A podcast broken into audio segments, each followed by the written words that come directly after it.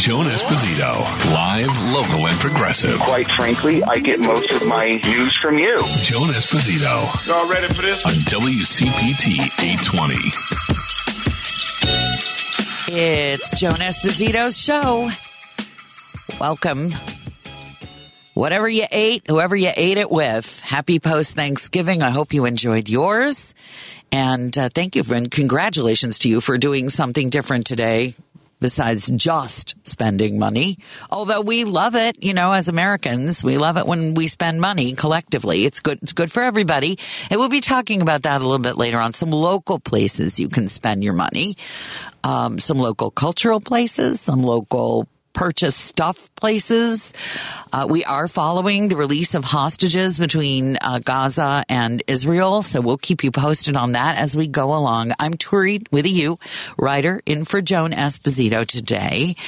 Um, I've been watching and thinking a lot about the hostage release.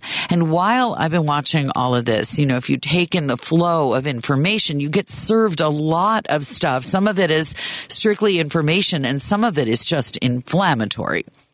And someone I know on Facebook posted a very angry note about something that I'd heard nothing about, which is that a local bookstore, I will not mention its name, closed for a day in solidarity with the women and children of Palestine. Just one side.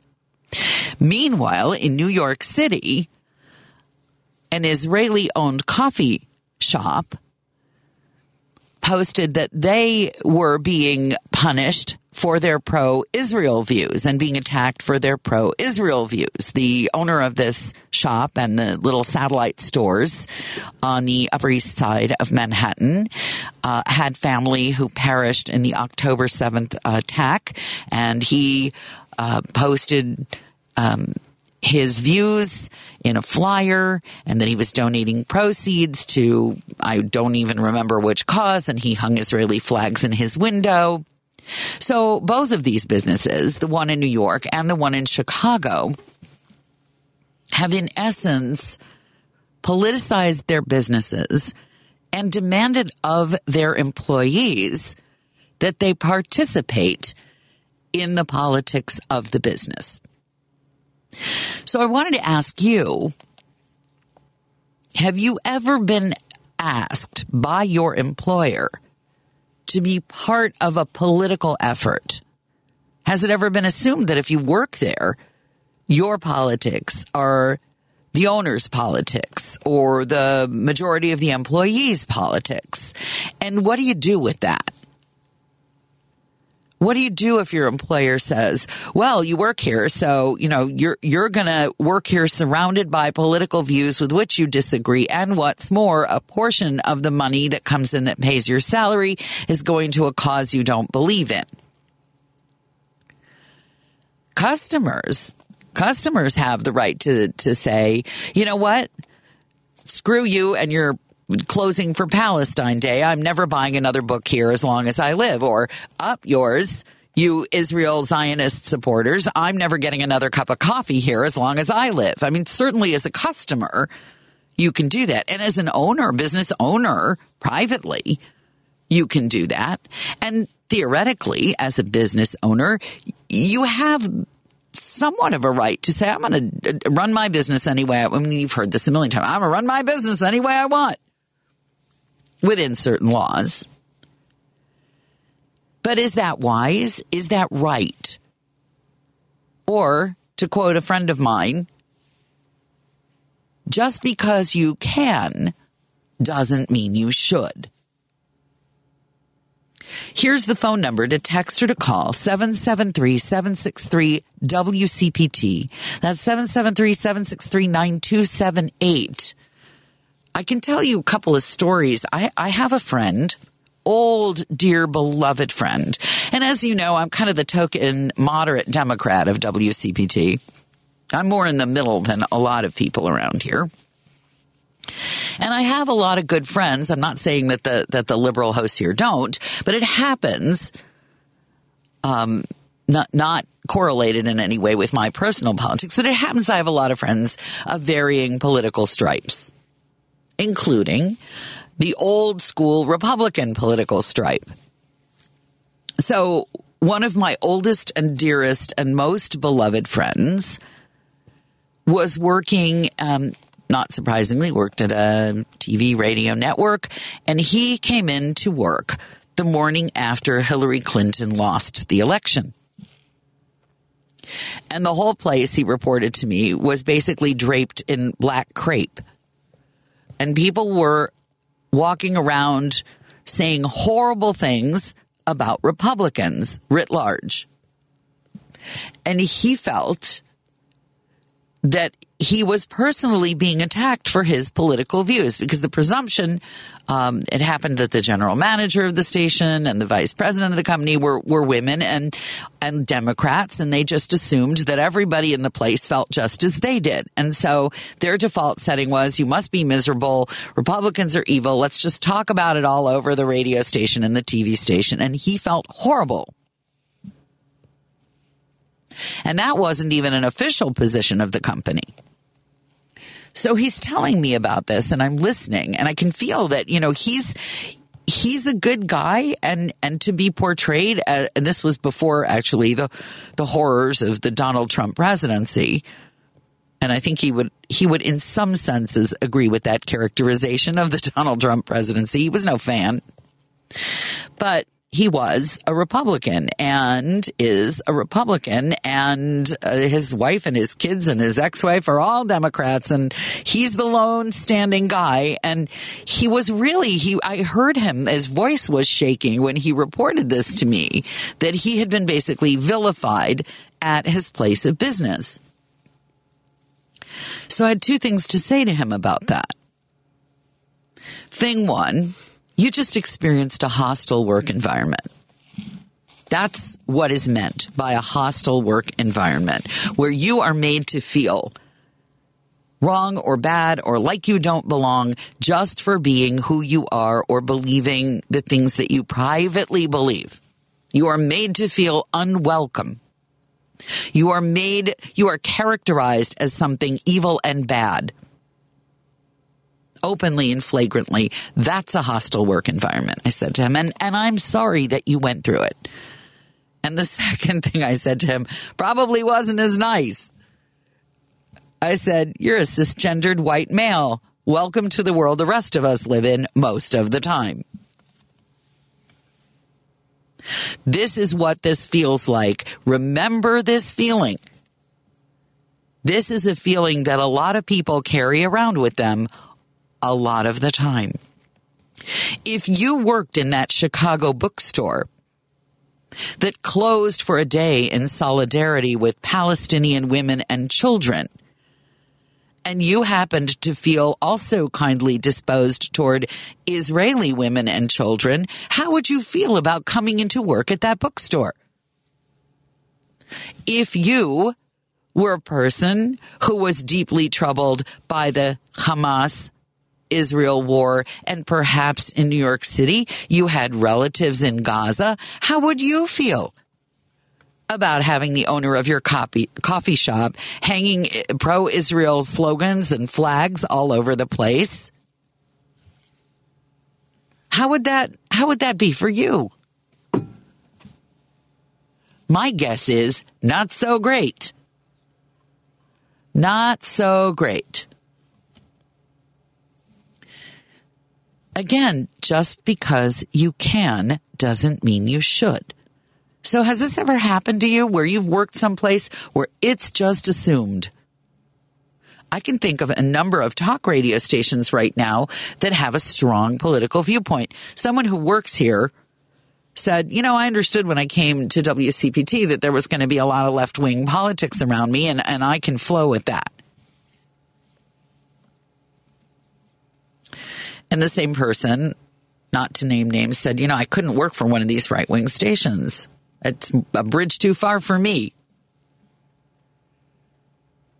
But even then, you know, going in, you go work for one of the talk stations around the corner from us, you know, you know what people are going to be saying every day Will they be expecting you to espouse those views?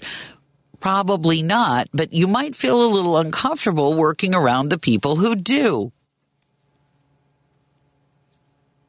But that is the nature of the business when you go in there. When you show up to work there, you know it's a political undertaking. I mean, to carry the, the, the example to extreme, if you went to work for um, the Democratic Party, you you wouldn't feel like uh, it's it's wrong that most of the people around you are espousing liberal or democratic or progressive views. You would understand that, that that's the place you're working.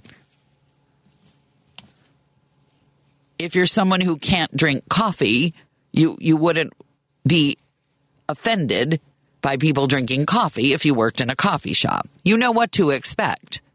But if you work in a coffee shop, you might have a reasonable expectation that you can work there without having to essentially by your presence be assumed to espouse certain political points of view. It's a coffee shop. Bookstore, same deal. There are plenty of books written supporting Palestine, written supporting Palestinians, written supporting that cause. Also, plenty of books detailing the history of Zionism, detailing the history of Israel. In a bookstore, supposedly, all of that in a good bookstore is going to be represented, although, although not always. I'll give you another example. There is in Oakland, California. I, I, don't know if it's still open. This is the story is a few years old. Um, it is a black owned and black themed and black focused bookstore. And a friend of mine, a friend of mine wrote, and I recommend this book to you. It's called Family Properties and it focuses on um, race and redlining and contract sales in the city of Chicago. And it is it is written by a historian, head of the history department at Rutgers Newark. She's from Chicago. She had a family connection to this issue. She wrote a book that got all kinds of accolades and awards, a Carnegie Grant, a Guggenheim Award. And she was speaking around the country when her book first came out about the unfair treatment of black people as they came up and tried to buy homes in Chicago and how that mechanism worked and all of the things that were set up to keep them from accomplishing um, the biggest tool we have in America or have had for financial progress, home ownership. So she's speaking around the country and this black themed, black owned bookstore arranged for her to come and give a book talk. And then they discovered she was white. And so they disinvited her. And they said, they rescinded her invitation. They said, we are a black owned and black themed bookstore, and all of the people who come to speak in our bookstore are people of color. So you're not welcome. And I asked her how she felt about that. And she said, you know, that's the mission of that store. That's how they're set up to operate. I am not offended. I understand, you know, it, it makes sense if that's their, that's the way they operate and that's their, their, I don't even know what the word would be, their protocol. Okay. So I'm, I'm saying here that there are situations where you know or will be told that you must espouse a political view or be a certain person. And it's, you know, it's a private thing. You can disc- discriminate in a way. You're not a public accommodation. You're not taking government money. You're not funding, you're not seeking federal grants. Fair enough. But is it fair to expect your workers to espouse a particular political point of view? And while we're on the subject, do you make your buying decisions? Like if this bookstore in Chicago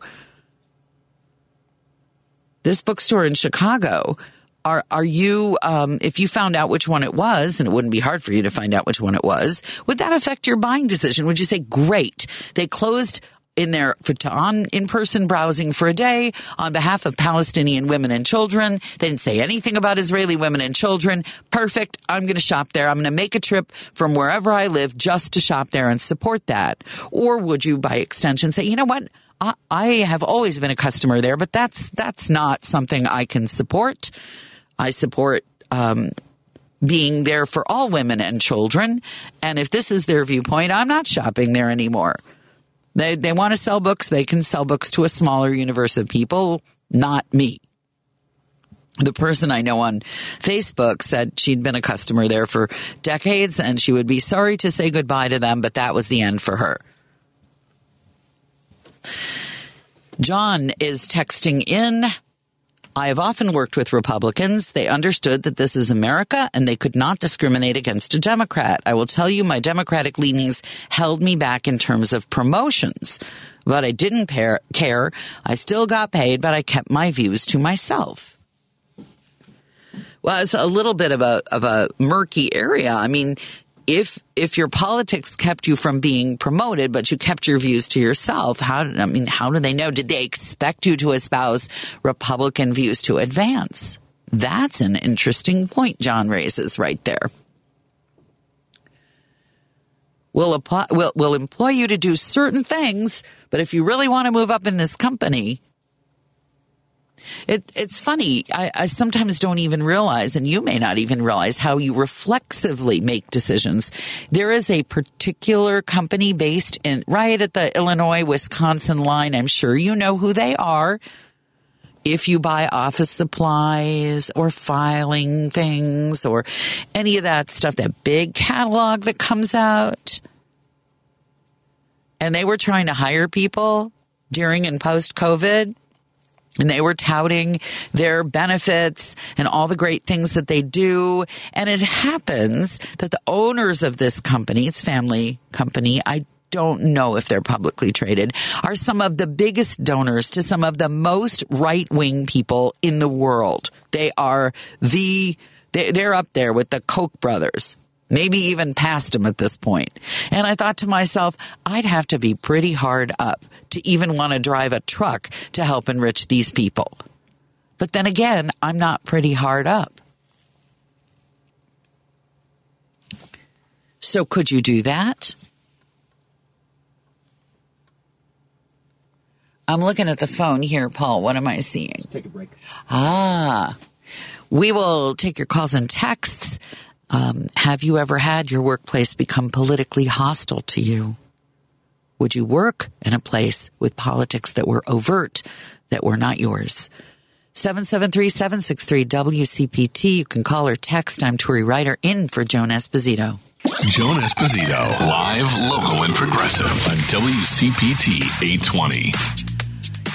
Welcome to the day after Thanksgiving. Yes, you'll be uh, informed shortly how you can spend some of your shopping budget locally and support local businesses. But at the moment, if you're just joining us, the question for you is if you've ever been punished, if you've ever felt ill effects from your politics at work, and um, by extension, uh, what do you make of this Chicago bookstore that took a day off with donating its its um, its profits to uh, to Palestinian women and children and nobody else's women and children, or the New York book uh, coffee shop that um, claims that they are are uh, being punished for their support of Israel, and some of the workers are like, "Wait a minute, you know, I'm being forced to do this, and and I don't want to do this." Andrew in Naperville, you have a story to tell us. Yes.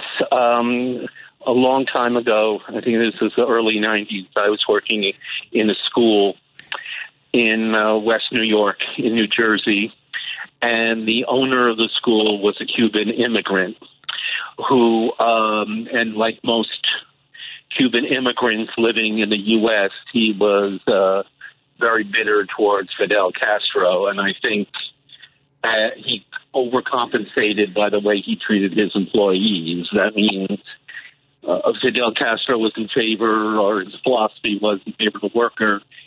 He, uh, in return, uh, paid his workers very poorly. Um, he exploited his workers, or really exploited me, by asking to do things we didn't have things anything to do with teaching. And uh, during one meeting, I I called him on it, and needless to say, he he was uh, he, he was very peeved. And Were these uh, political things he was asking you to do, like um, show up at a rally? No, or- no, no, no, no, they weren't political things, but they were. Uh, they, they were they were exploit, exploitive things, things uh, things you might ask an employee to do uh, in Latin America because uh, the I don't know the laws protecting like OSHA protecting workers or protecting workers' rights the United States are much stronger. Um, he didn't. Uh, he didn't see these. Uh, he didn't pay much heed to these laws. So, so he did did you um, uh, did you understand just from watching him that this was what he understood America to be? That because you were here, the politics of America are that you can exploit workers because that's actually, as you just pointed out, n- not legal in many instances. Did he draw that connection that I've left communist Cuba just so that I can run my business uh, and treat my workers any way I want? Did he did he actually? Well, spill I, those I, I. I, I, I made a connection, and uh, I think my connection was uh, pretty well founded. That um, th- this wasn't a school. This wasn't a public school, and um, part of uh, conservative uh, belief or me uh, they don't like a lot of bureaucracy interfering with the rights of businesses and he wanted to run his company the way he wanted to run his company and i think a lot of his unconsciously or consciously a lot of his beliefs or a lot of his passion uh, about having to move out of his country seeped into uh, how he how he ran his business or how he treated his workers. Well, that's interesting. I- I'll have to give that some thought. And thank you very much for calling. Appreciate it. Um, I, I'm not. I'm not sure if that's an explicit hostile work environment because of your politics, but I can I can see how um, if you come from a communist country and you come here and you're told you're cap- this is a this is a different political system, business owners have more rights here, that you, you might interpret that as uh, I can treat my workers as I wish. Uh, of course, you would, in, in many cases, run smack, as our caller pointed out, as Andrew pointed out, smack into our labor laws. And even though we're not a communist country, we have some. And thank goodness for Joe Biden, who is uh, doing his best to fully enforce them. Because as you know, if you get an unfriendly president, it doesn't matter what's on the books. If it doesn't get enforced, good luck to ya. It's just about 2.30. I'm Turi Ryder. In a moment, while we're on the subject, uh, is there such a thing as right-wing populism? You're going to literally meet someone who wrote the book on that. Um, covers a lot of labor issues. Covers he's straight out of Detroit, Wayne State knows knows how it is for for workers, and uh, has some has blown some holes in the idea that there's such a thing as right wing populism. You'll meet him in a moment on WCPT. I'm Turi Ryder in for Joan Esposito. At Ulta Beauty's Black Friday sale, I get up to 50% off all week long on over 275 can't miss deals. Starting November 19th, shop 40% off stunning Morphe eyeshadow palettes and 50% off select Tula skincare products. Plus, starting Tuesday, shop $12 mascaras from brands like Tarte, Benefit, and Fenty, and $12 lippies from brands like Lancome and Kylie Cosmetics. Hurry in store or place your online pickup order today. Ulta Beauty, the possibilities are beautiful.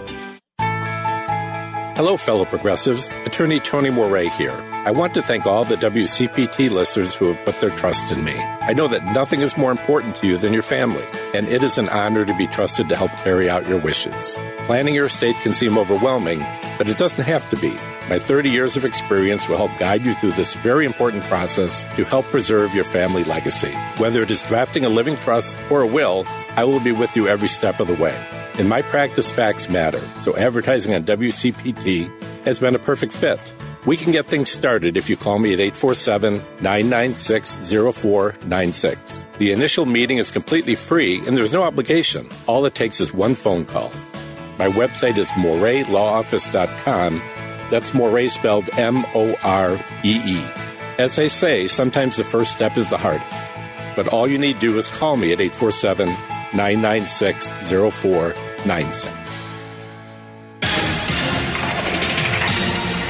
You're listening to WCPT 820. Here's the latest Chicago weather update. From the Weatherology Weather Center, I'm meteorologist Paul Trombley. A blend of clouds and sun this afternoon with daytime highs approaching 35. Winds out of the north, 8 to 15 miles per hour. Lows level off around 28 tonight. Overcast skies. High temperatures reach up to 37 tomorrow. Overcast. Daytime highs approaching 35 Sunday with a chance for snow. 29 partly cloudy Monday. About an inch of snow tomorrow night through Sunday. That's your latest Chicago weather update. Right now 35. This is Chicago's Progressive Talk, 820 AM, WCPT Willow Springs, and online at WCPT820.com, where facts matter. Joan Esposito, live, local, and progressive on WCPT 820. 233. We are Chicago's Progressive Talk, live, local, and progressive. I'm Turi Ryder. That's Turi with you, Ryder. Like the truck, in for Joan Esposito. And I will be in tomorrow for Edwin Eisendrath at one. So we'll, we'll see you then too. If you're, if you're still shopping and you need a break, you can spend it here, um, on Chicago's Progressive Talk. Is there such a thing as right wing populism? I would like to introduce you to Dr. Steve Babson. He wrote a book called Forgotten Populists When Farmers Turned Left to Save Democracy. And according to Steve Babson, right wing populism is an oxymoron, which might come as news to people who characterize Donald Trump's followers that way. Welcome, Dr. Babson. Thanks for joining us on WCPT. It's a pleasure being here, and happy Thanksgiving. Thank you. I'm. I've. We got leftovers. How about you?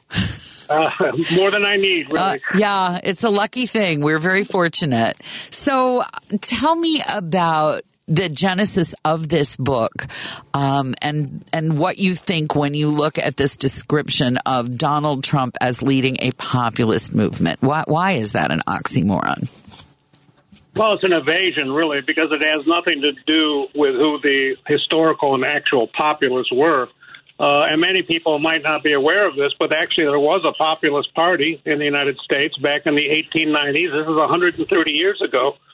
And I would argue this is of interest and that people might find the book something worth looking at because actually that party changed the political terrain in the United States in ways that uh, shaped it uh, up to the present day. And the populists were what we would call a progressive party. Um, they were calling for change in the 1890s uh, when farmers and railroad workers and coal miners and a wide range of reformers uh, wanted to launch a new movement that would change uh, the political terrain of this country. Uh, its official name was the People's Party, but they called themselves populists as a kind of shorthand. And, and what they were angry about was the way that both the Democrats and the Republicans favored the rising class of corporate robber barons who'd come to power after the Civil War using violence, bribery, and, and the monopoly power of their huge corporations uh, to crush opponents of big business. And the populists wanted actually to install a different kind of market economy, one that was built built on co-ops uh, and accepted collective organization by farmers and workers on behalf of their broader interests, not just serving the interests of the ruling elite, the, the robber baron. Well, let me let me let me pause you there and ask. Okay, there are some people listening who would say, "Well, but that's communism." So, what's the difference? Populists wanted actually a market economy. They wanted a different kind of capitalism, uh, one in which uh, corporate power could not be used to to crush small time entrepreneurs, honest entrepreneurs, entrepreneurs as the populists called them, uh, and farmers and workers. They wanted an economy that would be regulated on behalf of the widest possible access to the market. So, for example, farmers were not opposed to railroads. Farmers had actually uh, voted in favor of a massive public subsidies to build the railroads in the first place.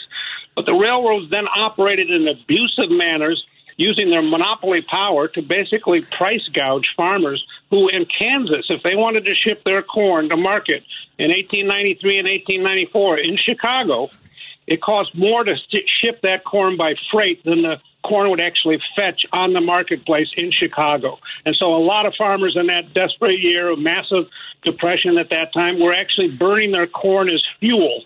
Uh, and I guess eating a lot of popcorn, but they were desperately poor. And they wanted uh, to regulate those railroads who had been gifted enormous amounts of public subsidies, including, by the way, people might not be aware of this, but the railroads were gifted 170 million acres of federal land free given to them to subsidize the construction of those railroads. That's the size of the state of Texas. And the populists were saying, well, if they were built with public resources, they should be run for the public benefit. That that uh, is that still that that is still an argument that that is being made today by some people. So, what is the legacy of this? Uh, if you're going, I mean, I, I, can I can think of some examples, like when we bailed out Chrysler, and you know, the, when we support uh, various industries with tax incentives, and when we've gone, you know, after some of the corporate tax evasion. But what is the legacy, or or is it gone completely? Um, is the Democrat Farm Labor Party, for example, in Minnesota, no longer farm and labor, just Democrat? What's what's left? Of the well, populists. not enough farm and labor, uh, but uh, basically, what what the legacy of the populists is that they were the ones who pioneered a progressive agenda that, including, for example, voting rights for women. Uh, which were was constitutionally barred at that time. They supported voting access for black uh, farmers in the South. They wanted a multiracial movement of white and black farmers in the South. Uh, they wanted regulations to curb the worst abuses of big business. They wanted an income tax on the rich an expansion of affordable credit by ending the gold standard. They wanted things that would actually aid the widest number of people. And that was a big tent, a big reform tent. There were Christian socialists there. There were people who later ended up in the Socialist Party. A lot of people ended up in the progressive wing of the Democratic Party. And later, some of these reforms were won during the New Deal. So it's, it's, a, it's a very important historical legacy and one that we need to be aware of because today, too often, populism is simply evoked as something kind of dangerous, a little bit untrustworthy. And in fact, often enough, it's used as a label to describe Donald Trump uh, with that kind of sly pejorative. And I would argue that's a huge evasion. That it's not only wrong, but it's a way of avoiding actually describing Trump for what he is, which is he's a a demagogue, an authoritarian, and let's be clear, he's a budding fascist, and that's what needs to be said about him. I, I will not argue with any of that. I'm I'm right on it. Um, let me ask you about the early days of of these People's Party populists. Was there violence involved in them making their case before the public? How did they make their case, and how did they come to be incorporated into the progressive wing of the Democratic Party, as opposed to other parties? They, they, they were advocates of political action and, and de- denounced any effort at violent action. They were the victims of violent action often enough, particularly in the South, uh, where the Jim Crow uh, white power regime uh, basically retaliated against their effort to build a black and white unified farmer movement uh, with assassination, with vote theft, with uh, terrorism, with boycotts. Um, that was the real violence. Was was actually what was meted out towards them. Likewise, any group of workers, and there were coal miners and railroad workers who were very strong supporters of the populists, uh, including Eugene Debs in Chicago, along with Clarence Darrow uh, on the streets of Chicago in 1894, arguing for the po- populist cause. And they actually successfully brought about a, a gradual change in our politics, and it started with the Democrats in 1896 when William Jennings Bryan co-opted part of the he did a sort of outflanking movement on the populists. Up until then, the Democrats had been just like the Republicans supporting the robber barons, but they adopted part of the populist program. And the populists then endorsed Bryan to avoid splitting the reform reform vote, and of course they abandoned their independent voice at that moment. So, but it began a change in the Democratic Party from then on there was a, a, a, growing progressive wing in the Democratic Party. By the way, even in the Republican Party, they could see that many of their voters were also favorably disposed toward the populist program. And some of these Republicans, and this is probably hard for contemporary listeners to understand, but some of them called themselves liberal Republicans.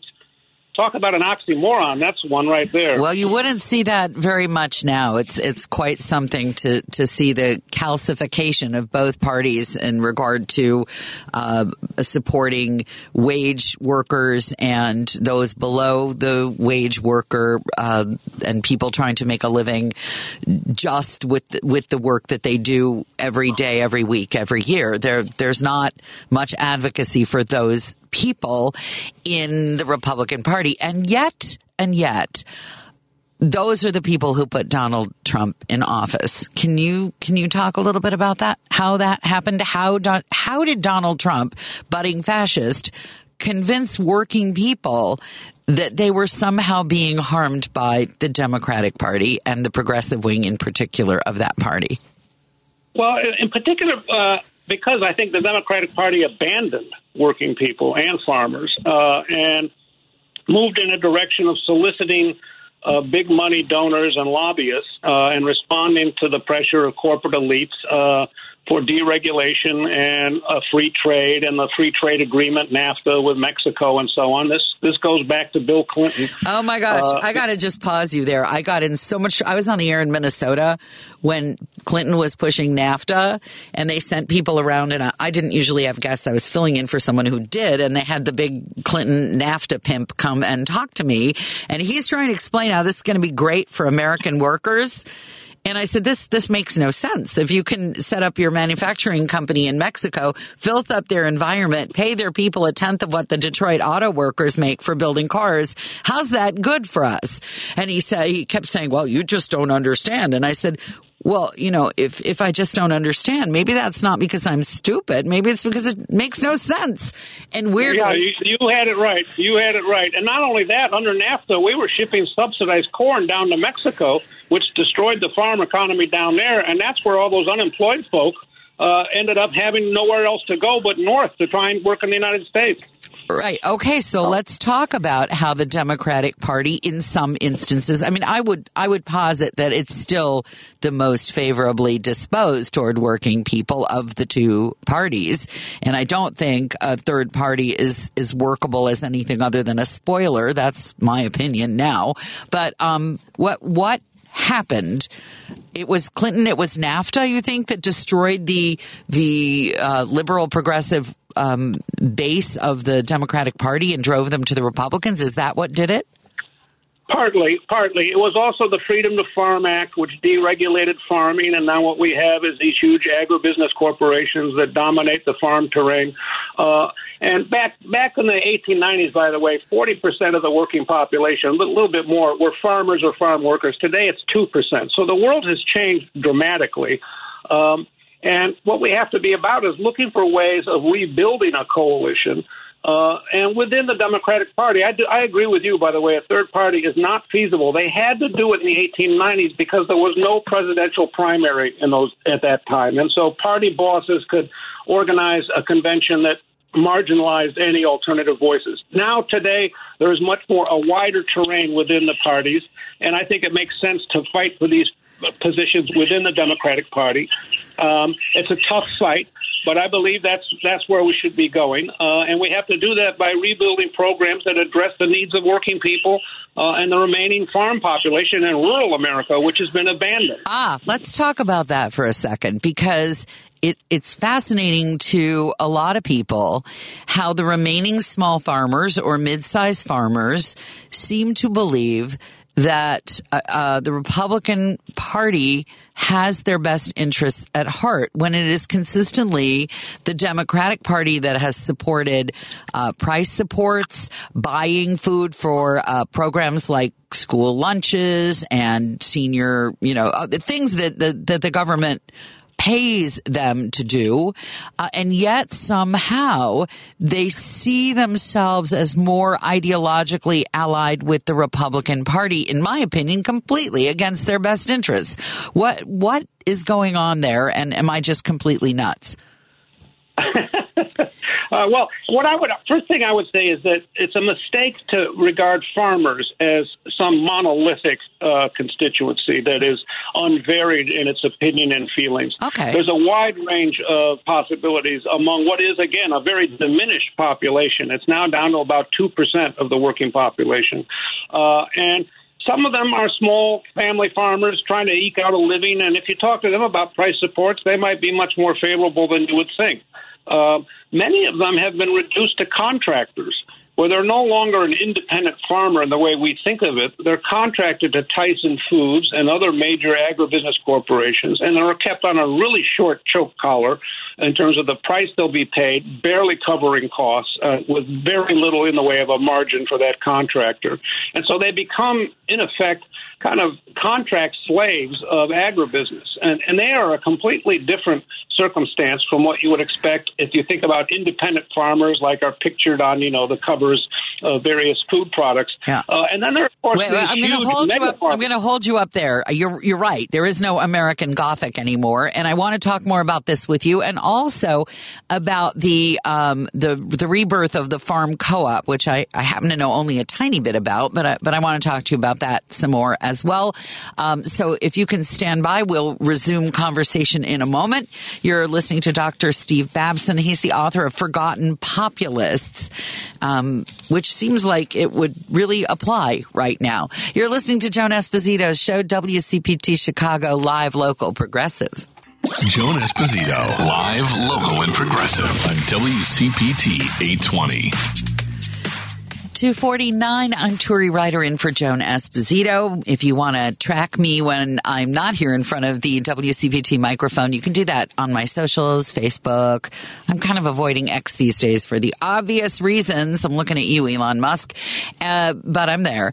And uh, also, yes, I, I did write that book, and yes, now it's an audiobook. So you can keep that with you. You can download it on Audible, and you can have it with you when you come back home from your Thanksgiving vacation if you're driving or flying. It's hours and hours out of my life I'll never get back. We're talking, to, I, well spent, every minute of it. Dr. Steve Babson, the author of Forgotten Populists, is with us. Talking about whether there is such a thing as right wing populism. We'll get to that in just a second. I want to talk to you about the possible rebirth of the cooperative farm uh, movement. I know I, I, know somebody in Texas who is um, trying and, and with support of their right wing governor putting together um, a, a, beef growers co-op. Uh, where everything from where they grow, where they raise the cattle to um, putting a daycare center adjacent to the slaughterhouse is going to be owned by the co-op participants. Um, is that something we're seeing more of? Uh, workers coming together, buying cooperatively, supporting co-ops, or, or is that just this one instance that I'm aware of? Well, actually, it's got a long history, uh, and the the populists, their first uh, social base was the Farmers Alliance and Cooperative Union, and that's what they were about was promoting the idea that private initiative in a market economy can also be collective. Yeah, I'm just asking if that's coming back into into the forefront because I think it's sort of faded out over time. As you pointed out, these big agribusinesses bought up these farms, and then why belong to a co-op? You're owned by or you're beholden to Tyson Foods. Are you seeing any signs that the that the the growers and producers of our food are moving the other way, or or no? I mean, I think it's moving in a lot of different directions. And I, what I what I was going to get at was that what's happened is that as agribusiness has grown in scale, co-ops have also grown in scale, uh. and co-ops have never never they've always been a part of the agricultural economy.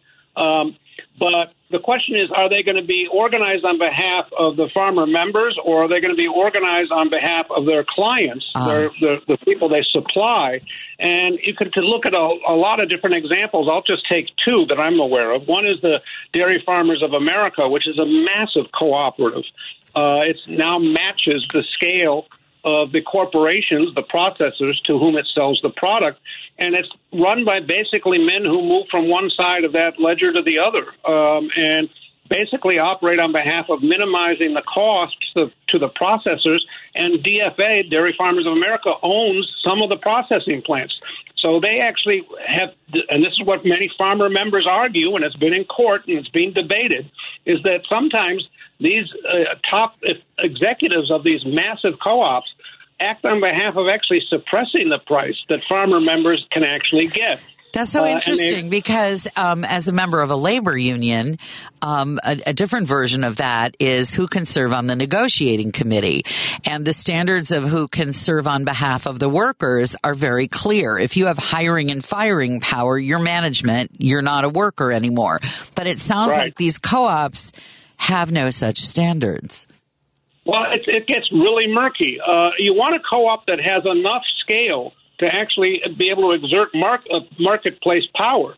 But once that scale reaches a certain point, it's no longer farmers who are running it. Um, and then you have to have a democratic process that can impose the interests of farmers on those uh, employees who are at the top of the pyramid. And that maybe has not happened in the case of the Dairy Farmers of America. Well, So, I, I would an- say example- we're, we're seeing we're seeing a little bit of what you're describing coming back the other way. I would argue in the auto workers union in this recent Right. strike, they they threw out a corrupt leadership and they returned the power to the people. And and I think if you want to know what happens when you throw off these uh, these elected supposedly elected officials who are not really working in your interest you you've just seen a example of the results you can get you had a second example Uh, well, well, just by the way, on that point you just made, and they had to change the way that leadership was selected for that to be uh, carried out. Yes. And that's an important point that you made there.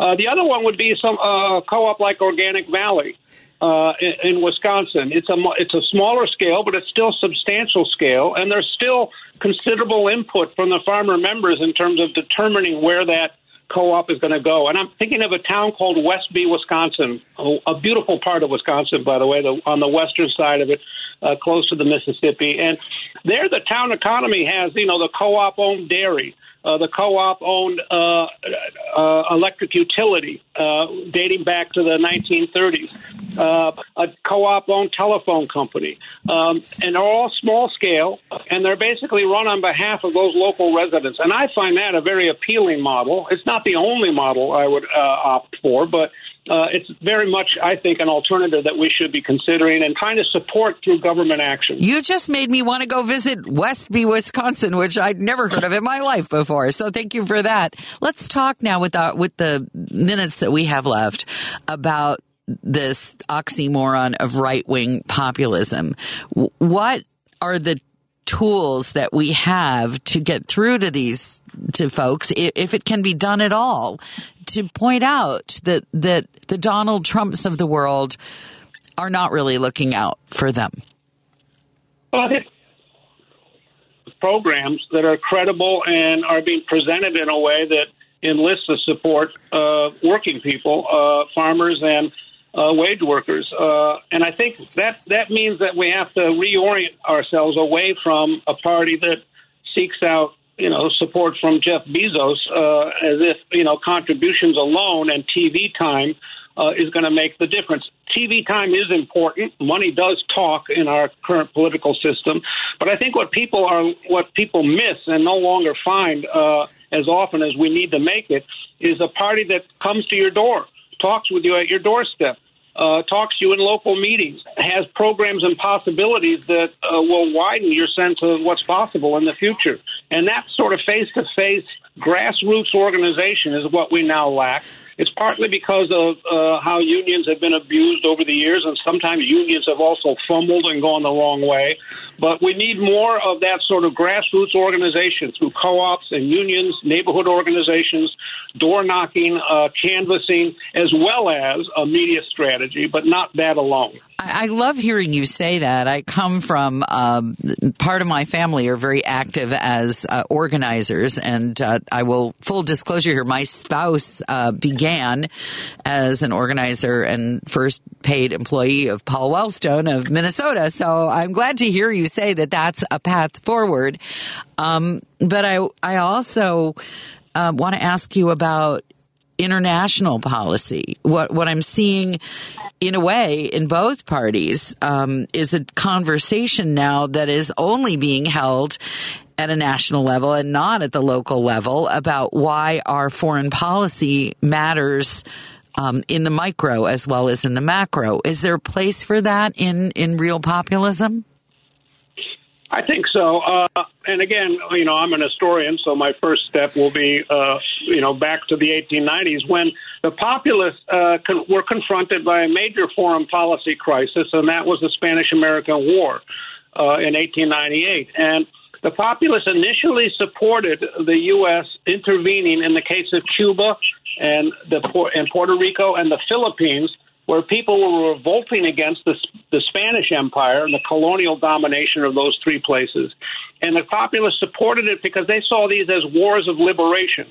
But after the U.S. military intervention helped turn the tide, the U.S. turned the other way, and in the case of the Philippines, overthrew the provisional revolutionary government of the local people, destroyed their army, organized the countryside into concentration camps, killed some. The estimates vary, but somewhere between 300 thousand and a million people died as a result of this strategic Hamlet's uh, strategy of the U.S. and the Philippines. And the populists came out and dramatically opposed annexation, which is what the U.S. did. They annexed the Philippines as a colony. So, and so, so I think, I'm sorry. With the so with the few seconds that we have available, then would you say that the populists are necessity isolationists or, or not?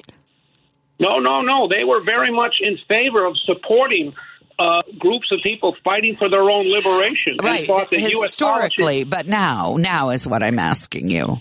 I, well, uh, you know, I, I don't use the term populism now. I think it's an historical term, and I I, think we should be talking about progressives. Okay. Uh, I think we I I think don't we got where the- we needed to go because you make that distinction and you make it in your book and I will recommend for people to take a look at it. Thank you so much for spending your time with us. I'm I'm really grateful.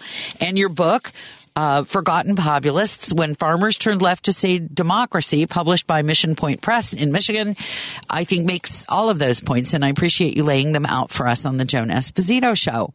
Thank you. Thank you very much. Pleasure. My my pleasure. Dr. Steve Babson. In a minute we're going to talk with an expert about what we can expect from the Gaza Israel um, Hamas hostage swap and uh, uh, this is this is all happening now as you listen. So more of that in a moment on WCPT. Chicago's Progressive Talk, WCPT 820, where facts matter. Joan Esposito, live, local, and progressive. Quite frankly, I get most of my news from you. Joan Esposito Y'all ready for this? on WCPT 820. 305, the Joan Esposito Show. I am Turi Ryder. That's Turi with you, Ryder. Like the truck, in for Joan. Who are the hostages being released? What can we expect?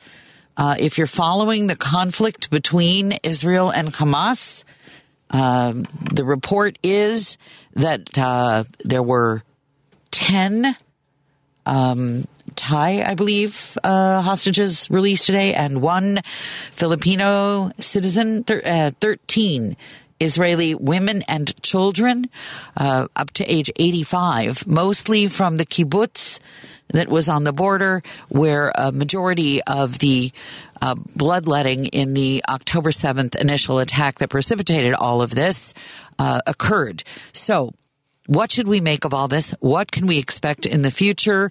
How do the hostage releases happen and what gets uh, handled when it does?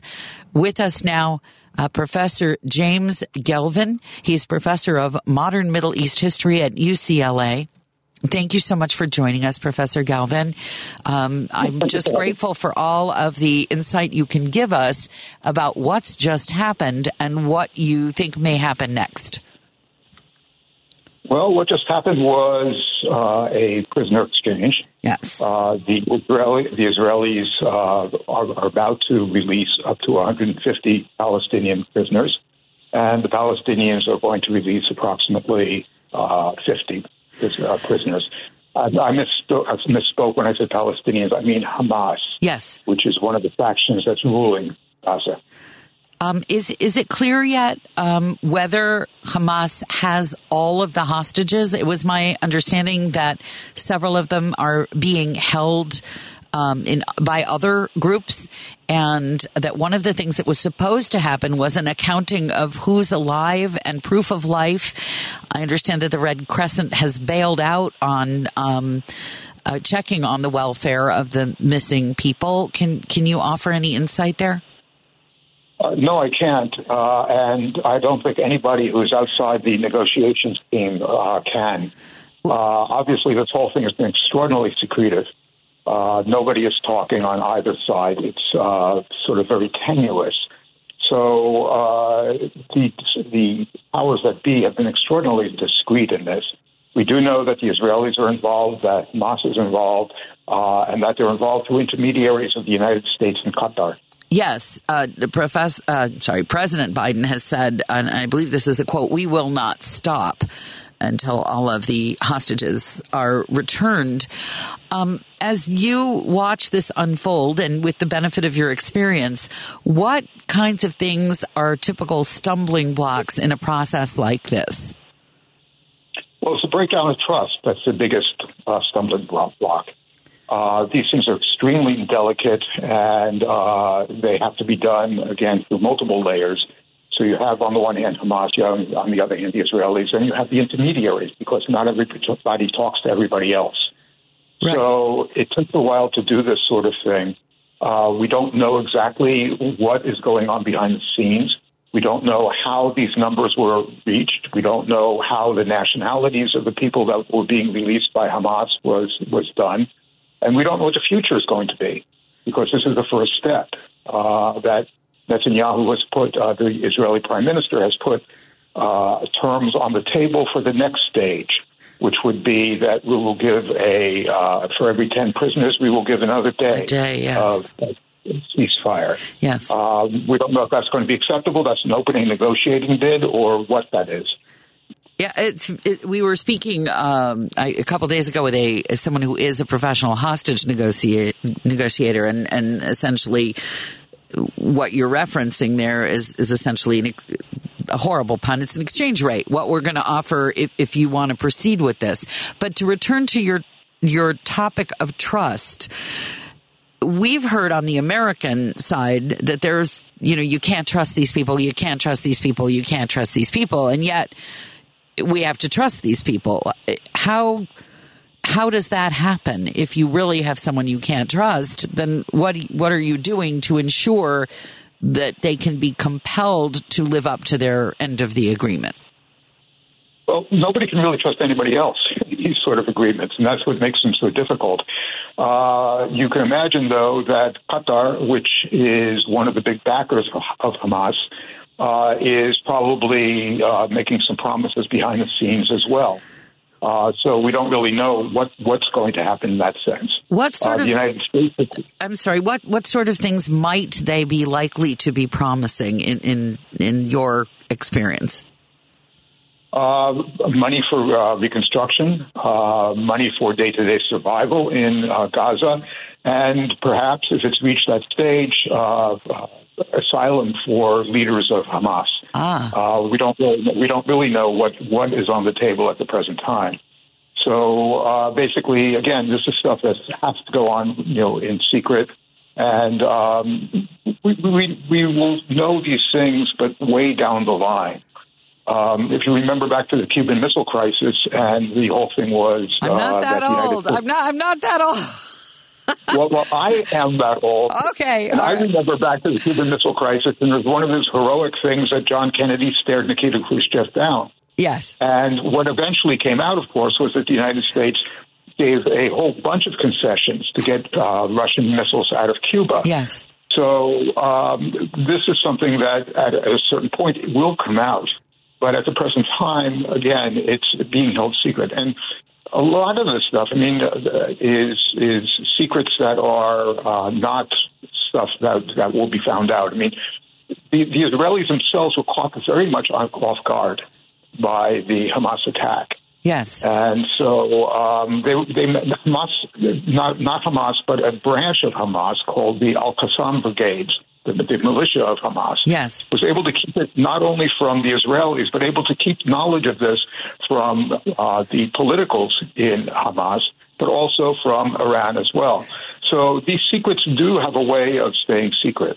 I, it's so interesting to hear you say that because my default setting is usually nobody keeps anything secret forever. Um, and I was really truly shocked that they had been able to keep s- such a massive effort secret. Although we are now hearing that there were there were people trying to sound the alarm up the Israeli side, saying something unusual is going on. I even saw an article saying that because the people who are the spotters who are issuing these warnings are primarily women serving the IDF, that they were dismissed and might they have been uh, given more attention if there were men in that capacity, which was a fascinating question, and I, of course, we we will never know. Um, but the fact that whether an alarm was raised, just like before 9-11 here, there were people jumping up and down saying, you know, we have a problem, we have a problem. And then the signal somehow got stuck and never made it up the line. Um, I wanted to ask you about about that as as far as whether you think that these things will um, leak in some way. But I also wanted to to ask you some more about your thought about the money that might be exchanged. Who would be paying money for hostages in a case like this? And do you think that we'll ever find out the truth of it? Well, I don't think that things stay secret forever. Uh, I, I think that fundamentally what's going to happen is somewhere down the line, there's going to be an official inquiry that is going to come out, or somewhere down the line, somebody is going to write a tell-all book. Uh, and uh, things are going to start, you know, snowballing from there. But this is not the time for that. That's not going to happen now. Right. Who's going to pay the money? What is going to? Well, Qatar will probably pay the money. Um, Qatar is a very interesting place. It's probably the only country uh, besides Turkey which has uh, good relations with Hamas. Uh, Saudi Arabia certainly doesn't. Uh, Egypt, Egypt certainly doesn't. Uh, Qatar, during the uh, uprisings that took place, Qatar was the only country that uh, took the side of the various Muslim brotherhoods uh, throughout the region. And their idea was that, well, what, what we can do is we can ride this wave of Muslim brotherhoods, or we get drowned underneath it. And the idea was for the Saudis was no, we, we don't want any Muslim Brotherhood type governments. We don't want any Hamas type governments because they give a bad signal as to how Muslims should participate in politics as Muslims. So therefore, you know, uh, they uh, the Saudis are very anti-Hamas. Uh, Egypt is very anti-Hamas because uh, the present leadership of Egypt overthrew a Muslim Brotherhood government, and so you know we have you know the Qataris as being one of the few groups around the world that can actually talk to these people. That's that's fascinating that you would say that that this is because of um, the way that these other governments see that Hamas, if active in their country, would affect the perception of Islam and the way that they could govern. And obviously, it's a given that Iran is is fond of Hamas, but we don't we don't deal with them either because as a relative naive, as I sit here and look at this situation, it would seem oh well the Qataris have good relations with Hamas because they're using that to leverage their position on the world stage to the West. But you're telling me it, it's got less to do with that and, and more about how they keep their own politics the way they want them. Is that what you're saying? You got to understand, Qatar is an extraordinarily small country, which is bordered on two sides, actually, by extremely big countries, by Saudi Arabia on the one hand and by uh, Iran on the other hand. What you have is a real problem here for the Qataris. How do we maintain our sovereignty? How do we maintain our ability to impose our policy? And so, therefore, uh, the Qataris, for example, have good communications with the Iranians. They share an undersea uh, oil field with the Iranians. Uh, the Qataris have good relations with Hamas and various other organizations. Let me just clarify something, though, about the Muslim Brotherhoods. When you say something is a Muslim Brotherhood type organization, you're not really saying a lot. Because, for example, you had a Muslim Brotherhood president of Egypt uh, who was getting increasingly authoritarian until he was overthrown in 2013. But then you have the Muslim Brotherhood type government of uh, Tunisia that, when it met with opposition from an entrenched state, said, okay, what we're going to do is we're going to continue the democratic experiment. We're going to resign from office and hold new elections. So we see this thing in a whole variety of forms. So it could be more dictatorial or it could be more democratic depending on the setting and, and the country where it's operating, is what you're telling me. Exactly. And the first groupings that were uh, in Palestine, for example, cut their teeth during the uh, rebellion of the uh, Palestinian population against Zionist immigration and the British in the 1930s. Uh, so uh, this is sort of ingrained into the DNA. This uh, what what they think of as anti-imperialism, anti-Zionism is ingrained in the DNA of the Hamas.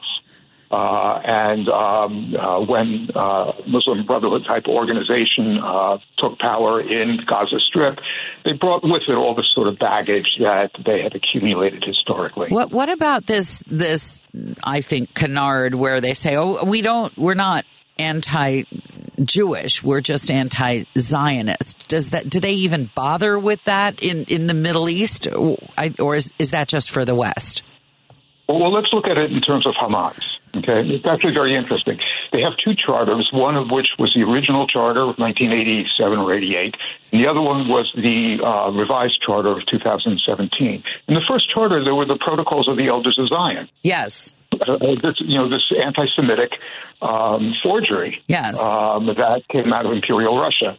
Uh, and they quote from that. Uh, and in the second one, what they talk about is um, that we have not inherited the European disease of anti Semitism. So, in the second one, they also say that we want a Palestine from the river to the sea with Jerusalem as its capital. Uh, and they also say in the same document that we will agree with the national consensus, which is uh, Palestine next to Israel with Jerusalem as its capital. So, there's a great deal of ambiguity of what, what these guys are capable of doing, what they want. If you remember back to the PLO, though, wait, wait, PLO hold, hold up off, a, hold up a second because sure. the Al Qassam, the Qassam Brigade there, whatever I, I always get the name right. a little bit off. They're operating under a very clearly stated goal. Um, they've been all over media, said, and they have not been quoting ambiguously. They've been saying that they have a particularly clear agenda. Would you Would you agree with that? It's less about what the charter says and more about what the people with the guns are saying at this point. Uh, I don't really agree with that, uh, simply because uh, you know basically we're in the heat of the conflict right now. Obviously, what they're trying to do is to, to uh, dig out a maximalist position. Um, you know, I mean, one of the things that's going on now is that uh, Hamas has become an international player. Well, and, aren't uh, we in aren't we in the heat of battle right now because they have that position? Well, that's may or may not be true. We don't really know what the, what their position is. We don't really know, for example, why they launched the attack. Now, whenever we can look historically at Palestinian factions, why they launch attacks when they launch attacks. And there are three reasons why Palestinian factions have launched attacks historically. The first one is to keep the Palestine question on the front burner of international politics, and they've certainly Hamas has certainly done that. Yes. The second is to sabotage any sorts of agreements that would, in their view, sell out the Palestinians and uh, the Abraham Accords, uh, the normalization of relations between various countries in the Middle East, uh, certainly did that. In the same way that there was this warming of relations between Saudi Arabia and, and uh, Israel, uh, was certainly would have put the uh, Palestine issue on the back burner. And then finally, um, there is this need on the part of certain factions to score points against rival factions. And this is what Hamas is attempting to do as well. They want to score uh, points against the faction that controls the West Bank, which is Fatah. That's interesting that you would you would say that because I haven't heard many other experts weigh in as saying that that was really what they were up to with this, um, along with the other two I'm hearing a lot of. So I want to talk with you about that, and then I want to return to the hostage situation. In particular, um, I'm sure you've seen this little back and forth between a Sky News anchor and an Israeli diplomat about the exchange of prisoners and the value of the Palestinian uh, people who are being exchanged versus the the civilians um, who were kidnapped from Israel. So, if you would remain with us for a moment, we'll we'll get to that in a second. Um, you are listening to uh, UCLA professor, Middle East professor um, James Gelvin, and we'll hear more from him on a moment in a moment on WCPT. Joan Esposito, live, local, and progressive on WCPT 820. Two, oh, correction, 323. I am Turi Ryder in for Joan Esposito today. And uh, looking forward, we're going to talk a little bit about local businesses trying to make it through this Black Friday and Cyber Monday here in Chicago. But we are fortunate to have with us on a day in which uh, the, the first hostage exchange between Hamas and Israel is occurring. Um, and we are speaking with Professor James Gelvin, professor of modern Middle East history at UCLA. He he welcome back uh, professor Gelvin. You were just saying that there were there was a three pronged um, goal of hamas and and two of those prongs that they they were against the abrahamic accord abraham accords. They wanted to uh, bring the palestinian issue back into the uh, prominent social consciousness. And then you mentioned that the, that they wanted to score points against the palestinian authority in the west bank. And that's interesting that you uh, came to that conclusion because, well, because why? I mean, how how has it helped them to have their own territory destroyed? How has that painted them in a positive light against the Palestinian Authority? You have now demonstrations in practically every Arab capital in the world uh, in support of the Palestinian cause. You have now uh, basically uh, the some of the countries that signed the Abraham Accords have uh, frozen their relations with Israel. Uh, Saudi Arabia has frozen its uh, attempt to uh, normalize relations with Israel as well. Um, so they're playing a long game here. I mean, the, what, what, Hamas is attempting to do is make, a, make sure that they still have a certain amount of leverage in the international arena. And one thing that the Israelis have discovered is that they have no deterrence capability against Hamas. They can't deter Hamas. Hamas is willing to take the blows for Gaza. Well, they're willing and to so, have their entire civilian population, nearly, you know, tremendous civilian casualties. And the New York Times reporter who interviewed their political leaders in Lebanon and in Qatar said that they don't seem to really regard that as, as a as a cost. But again, how does that score points against the Palestinian Authority? I could understand. I mean, people generally believe that they're rather ineffectual and that they are corrupt, but I, I don't see that the Palestinians in the two territories saying, you know, we're going to throw our lot in with Gaza. They just got the entire Gaza Strip flattened by Israel. What am I missing here? Well, first of all, the, neither the Palestinian Authority or uh, Hamas, the Hamas government in Gaza, is a real democratic government. We don't know what people are saying. We don't know what people are really thinking in either place.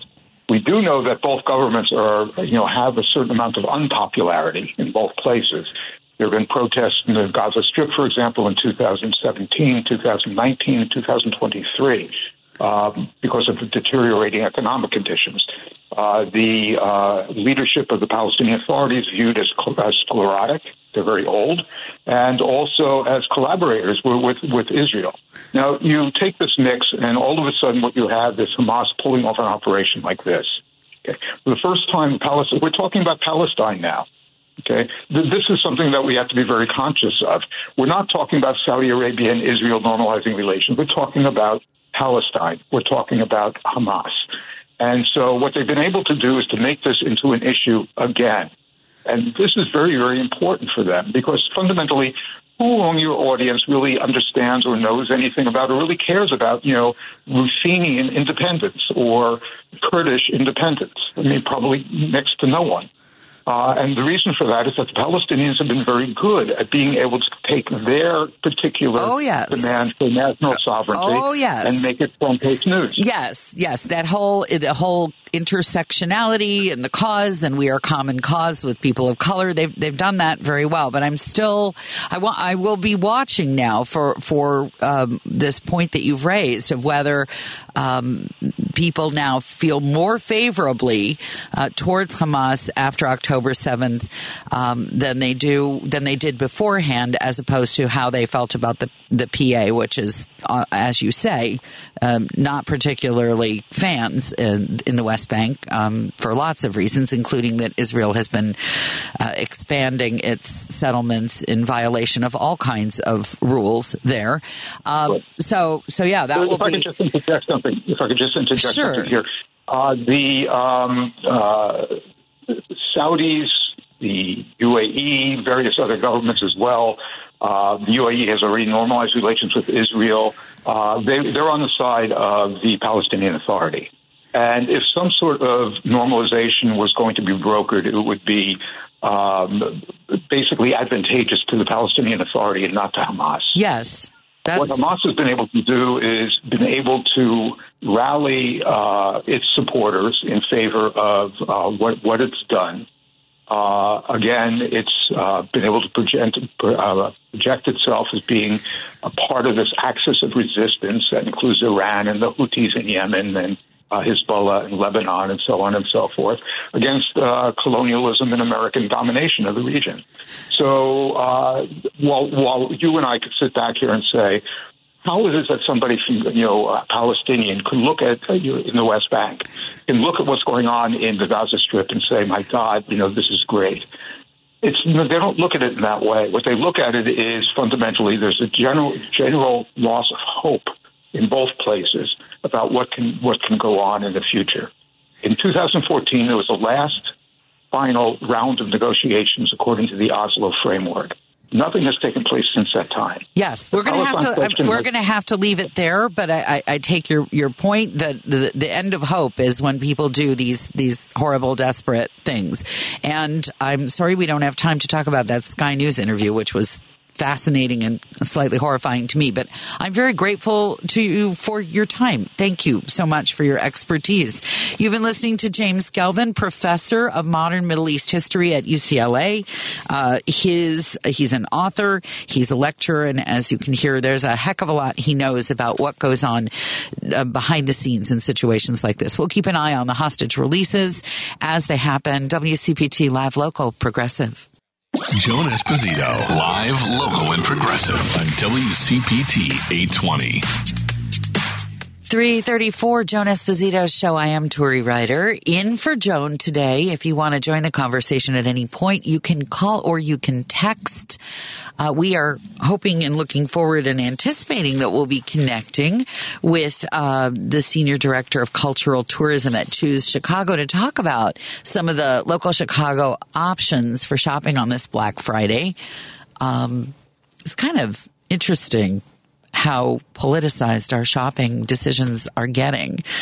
Whether we shop local, whether we shop online, whether we shop at a chain, uh, whether we're choosing to avoid certain stores that are stating their uh, political views on the Israel Hamas war. It's it's really we're getting down into the grit of it here, um, and I don't know about you, but I I definitely try very hard to support local businesses, shop locally, uh, and avoid businesses which support causes that are antithetical to my views. It's amazing how hard it gets to shop after a while, if you're going to shop at all.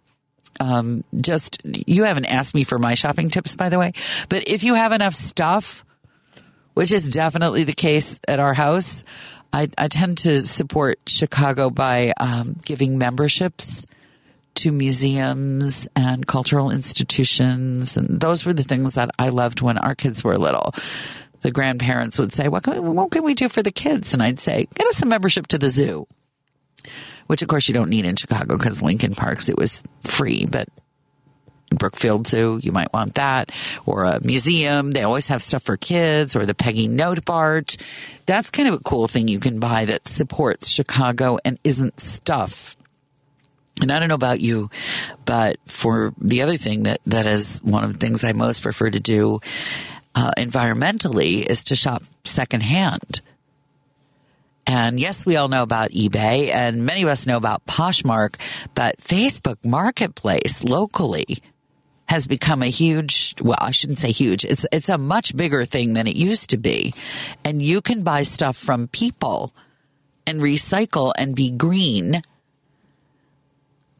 And that's been something that has been really a, a, good experience for me. If you feel like your security is important, you can meet people in, you know, the Staples parking lot kind of thing to exchange your good for, for cash. Um, but it's been it's been great, and I'll tell you one really inspiring story that happened. I was uh, shopping on behalf of a nonprofit that was putting in a kitchen. And there was somebody who was moving and deconstructing their kitchen and had some stuff for a kitchen. So I wrote and asked and said that I was shopping on behalf of a nonprofit and this person said, "Oh, the person said I'm a graduate of the of the Moody Bible Institute, and I would love to support your nonprofit, and you know, I'll sell all this stuff to you at half price because that's good work that you're doing." And I just thought, how lovely, how how kind. It's really sort of a, a warm community feeling. I'm not saying you're going to get that all the time, but it's been encouraging very encouraging. It's a kind of shopping local. You return good to the community. It's gentler on the environment. It's nice for the people selling the stuff. Maybe they need the money from selling the stuff. Some people do. Um, the only thing you want to watch out is that, like, you want to make sure nobody's selling anything that they got under nefarious or suspicious circumstances. Uh, we were, we have, we have a kid um, who just finished university up in Canada. And the only time he, he swears it's the only time he didn't double lock his bicycle, both the frame and the wheels. He was in a library studying and came out and the, the wheels were gone. And the spousal unit said, well, you know, find some used wheels. And I, I jumped up and down and said, wait a minute, how do you know those wheels aren't stolen off somebody else's bike? There are ways you can sort of get a feeling of who's selling what to you, but it, but it is something you want to watch out for. You, you don't, you, you don't want on that secondary market to be supporting people doing bad things. So while we try to get the shop local Chicago um, expert up here, we are working on it. Um, while, while that is in process, I thought I would ask you uh, what are some of the conscious choices you're making this holiday season as you shop on this Black Friday?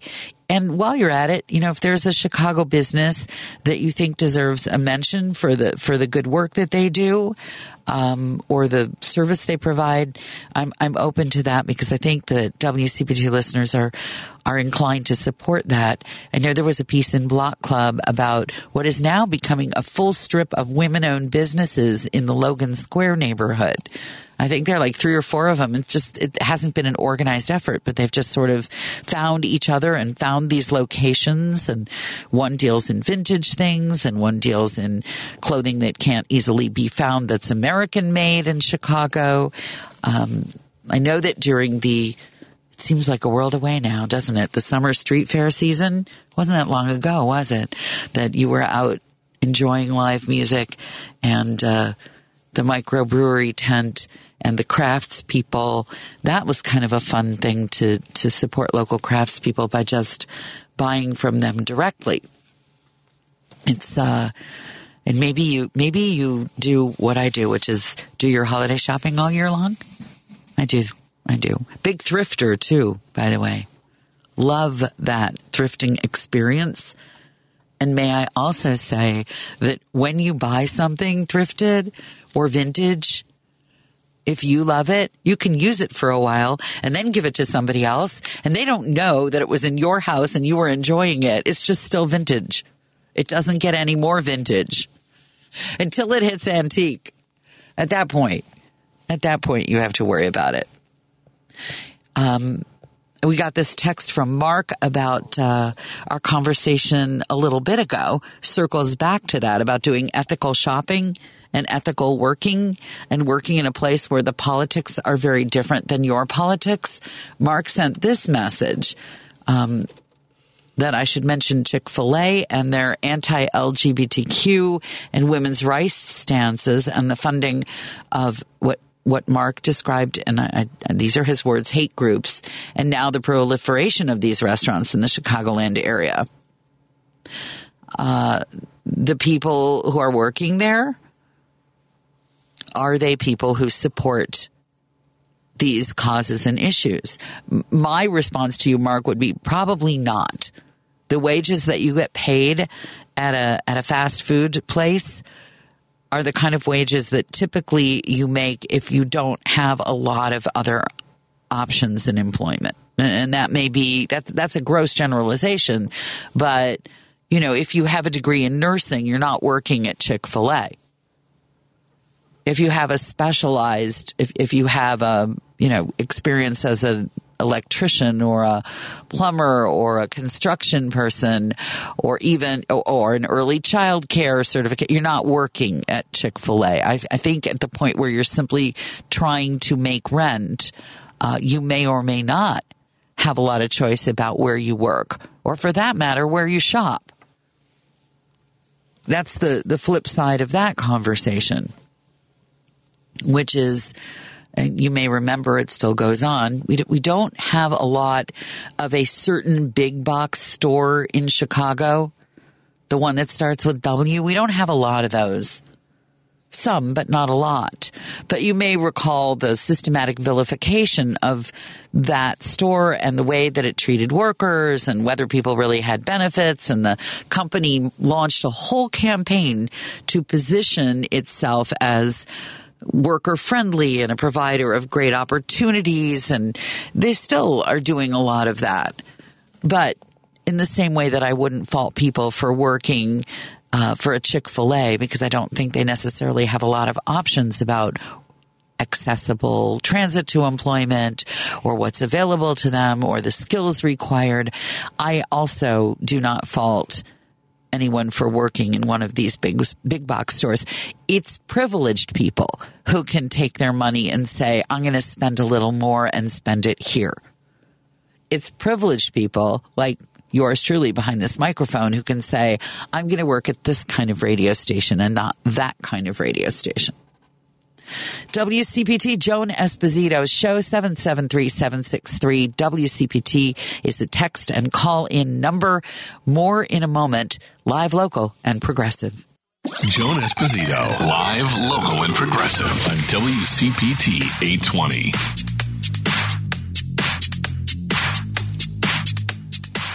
WCPT, it's Joan Esposito's show. I am Turi Ryder in for Joan in tomorrow uh, from 1 to five, uh, 4 sorry, for Edwin Eisendrath. And if you want to find me outside the friendly confines, to use the Cubs expression, uh, of this studio, you can find me on the socials. It's T-U-R-I Ryder. And yes, that is my podcast. And yes, that is my book published by, uh, local Tortoise Press. Shout out to them.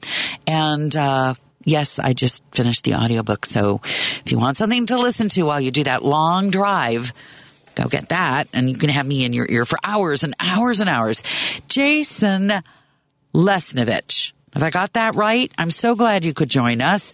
The Senior Director of Cultural Tourism at Choose Chicago. That's a big, long title.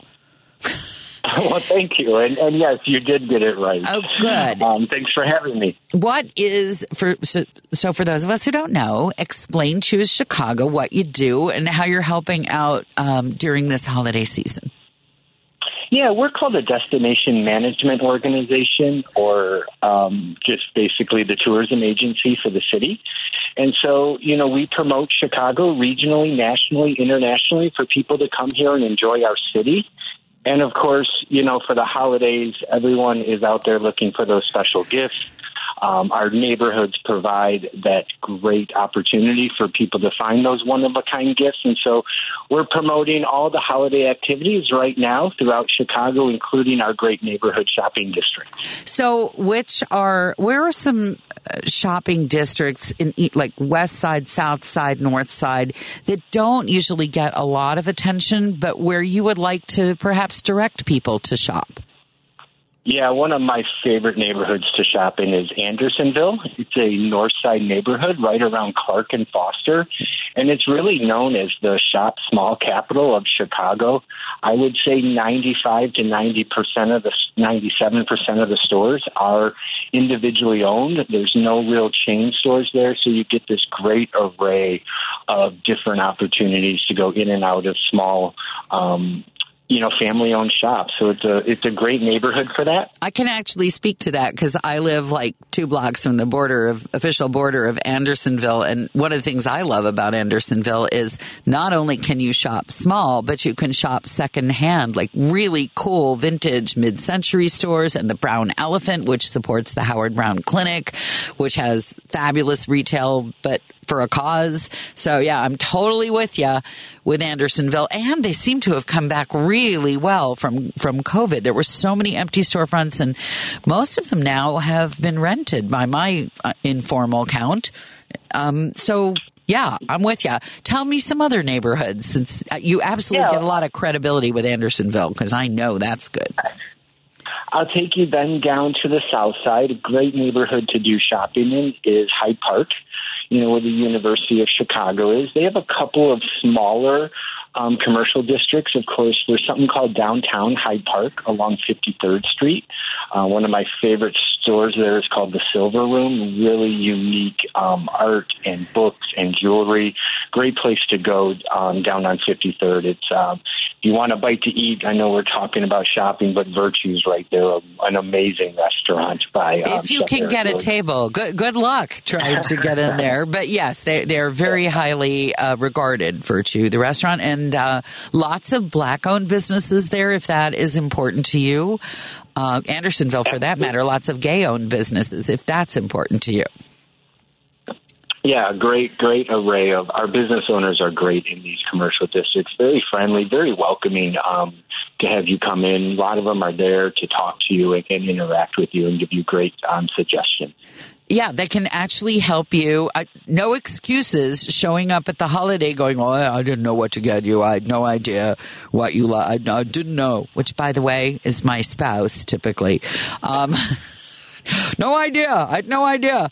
Um, so, okay, the South Side, Hyde Park. Give me some more South Side. There's so many neighborhoods south that people on the North Yeah. Side don't know about. A little bit of Southwest, you know, Pilsen is in a great neighborhood, another great vintage um, shopping area. And then, you know, right by a little village um, has some really cool um, um, shops along 26th Street, one of the busiest shopping districts in Chicago, and has some really great stores to go. Talk about some. Talk talk about some of those because that may be news to some people. What what's there? Yeah, I would. I you know check out uh, Dulcelandia. It's an amazing candy store. You can find all your stocking stuffers you want in a really unique candy store called Dulcelandia. Um, in Pilsen, there's a great bookstore called Pilsen Community Books. Um, another, I, and I will say a lot of these neighborhoods have great museums. So the gift shop at the National Museum of Mexican Art, great array of, of unique gifts. Uh, you know, especially for your um, artistic centric friends there at the at the museum. We've So, had we've had guests who are performing at the museum come and visit us on the show, and I would like to also add that typically, if you want to buy something from a country uh, where you're not sure how the workers are treated, a good way to make sure that that you're getting people's work where they're fairly compensated is a museum gift store because they're attuned to that. Yes, absolutely. Yes. Yeah, So- great idea. Pilsen. So yeah, th- and what else in Pilsen? Uh, we've been hearing a lot about Little Village and Pilsen and, and merchants sort of fighting off gentrification that will put them out of their stores. How is that going in those neighborhoods? You know, I, th- I think these neighborhoods are well organized. They want to keep, you know, their heritage within those neighborhoods. So I think they're well organized and, and doing a good job of keeping their neighborhoods um, for, you know, that, that Mexican and Mexican American heritage. It, it's important to the communities there. And, and you'll see that reflected in the businesses as you go in and out of bakeries and great taquerias, regional taquerias from the different regions of Mexico. So really, um, you know, especially Little Village, very uh, great Mexican neighborhood here in Chicago, very authentic. Okay, so as we're circling, we seem to be going north, south, and moving a little west. Give me some west and maybe some northwest side destinations for people.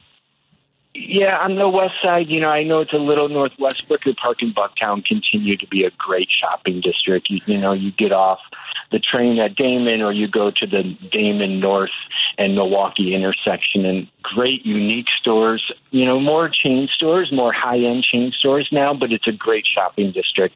Myopic Books is there, which is a, an amazing um, bookstore.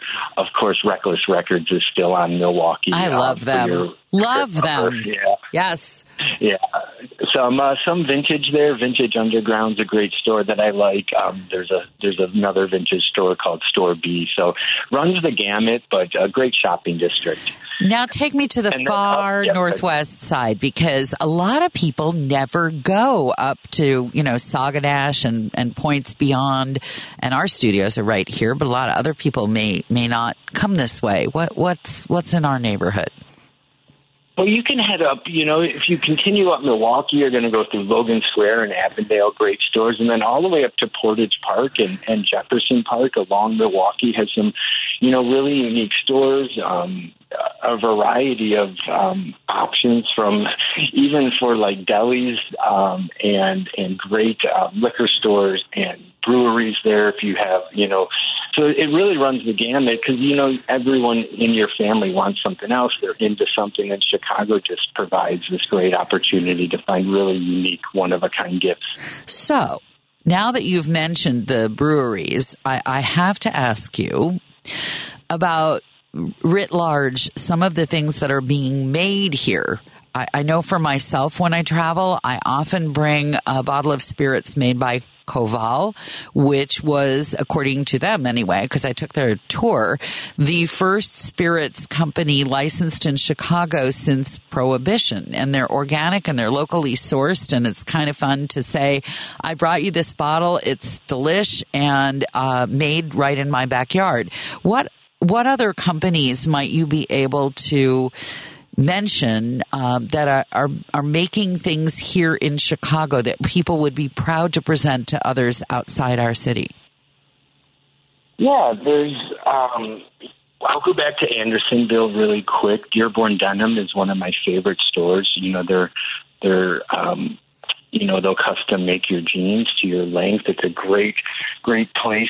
Um, to do that, Vosges chocolate for your chocolate lovers. Well, I missed that. I, your phone did something, and, and it was in the Oh, middle of chocolate, which is absolutely the, the most critical item here. Which chocolate? Vosges choc- chocolate Uh huh. is, is is is made here, and it's a great place um, to um, you know for your sweet tooth lover. Okay, good. Laudi Vidni is a custom leather goods shop in, in Lincoln Park. Great boutique. You get one of a kind bags and, and other leather goods. Cloud and So windy, did you say? Cloud and windy? Loudy L A windy. U D. Okay. Laudy God, it does sound like a weather report, doesn't it? Um, okay, got that. For custom made I will- leather things. Yeah.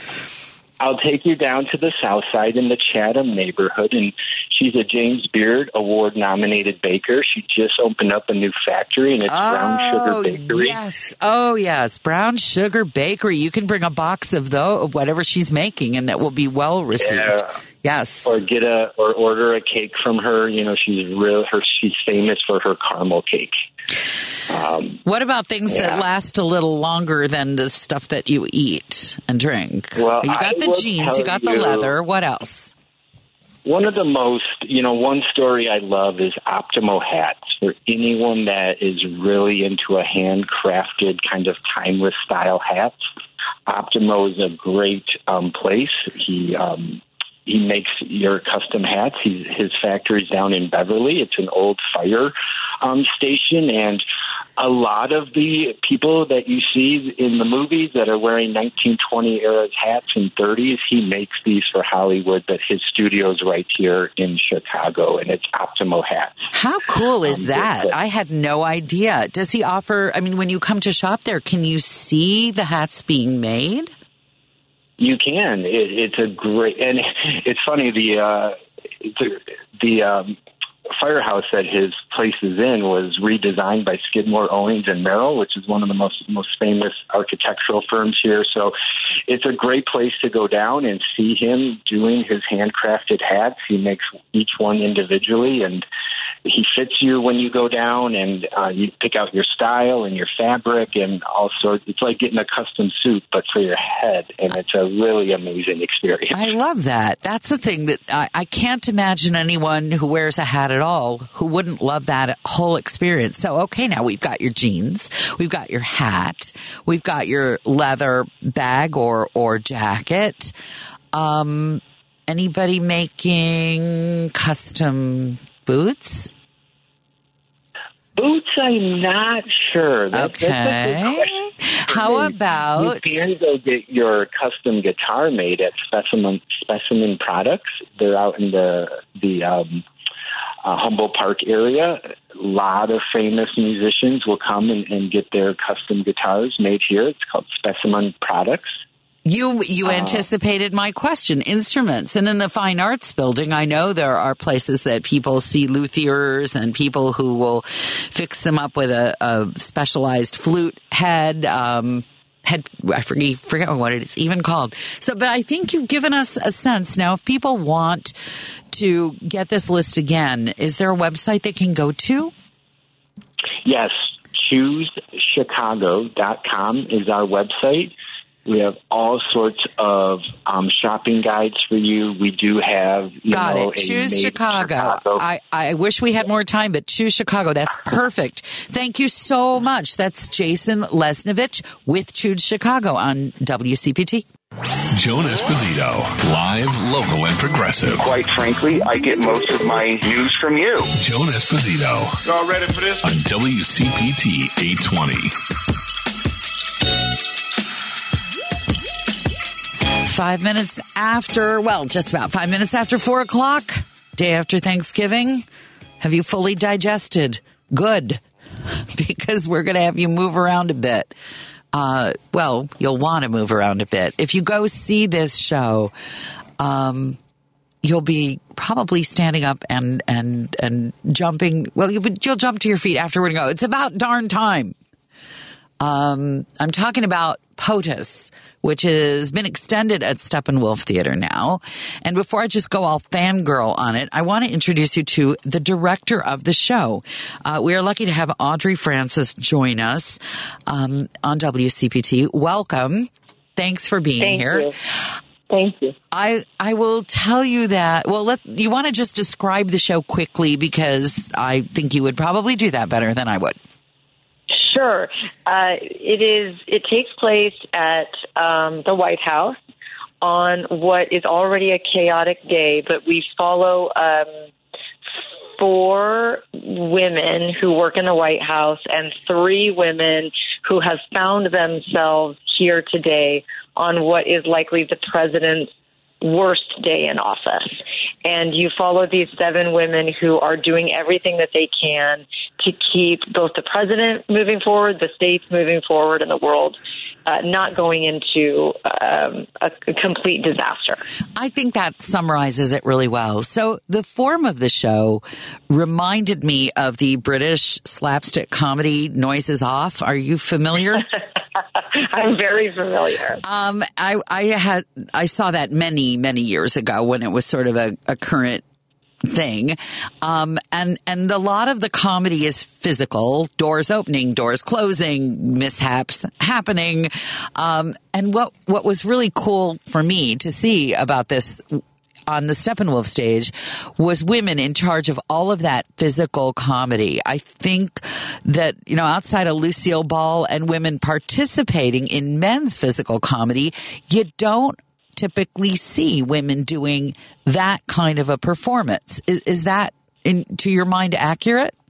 Yes, it is accurate. And actually, when I read the play, I re- that was the first thing I thought. I thought this is amazing because this already the the the technique of farce is similar to Noises Off. It's so it requires such athleticism, such endurance and strength and precision, and it really requires the actors I'll, use a quote that Amy Morton said when she saw it, our fellow ensemble member. She said, those actors are landing on a dime.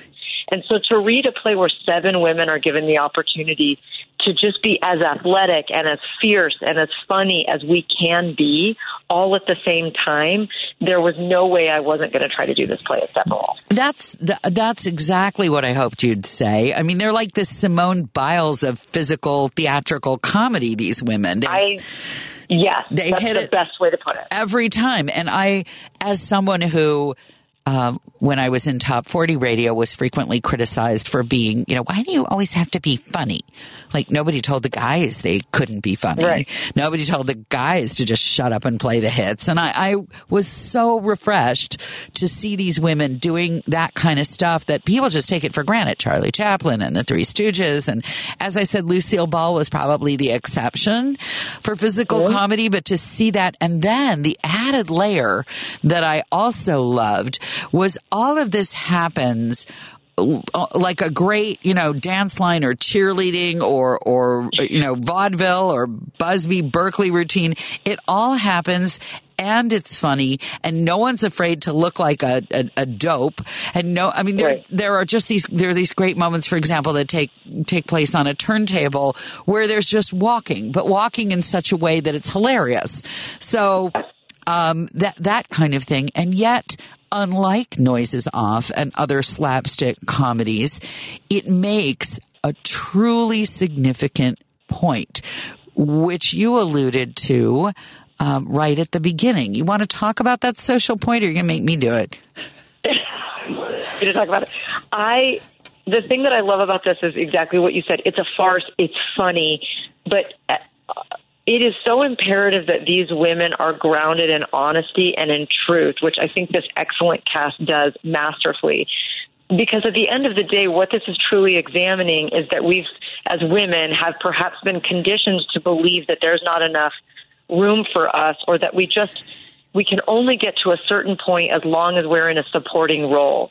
But once we, like what you said about you on the radio, once you get into a leading role, all of a sudden everything that made you great as a supporter is now uh, not an asset, right? Like it's great if you're the supporting person, if you're funny and you're kind and you're generous, but God know you could not be that as a leader. You can't be complicated as a leader.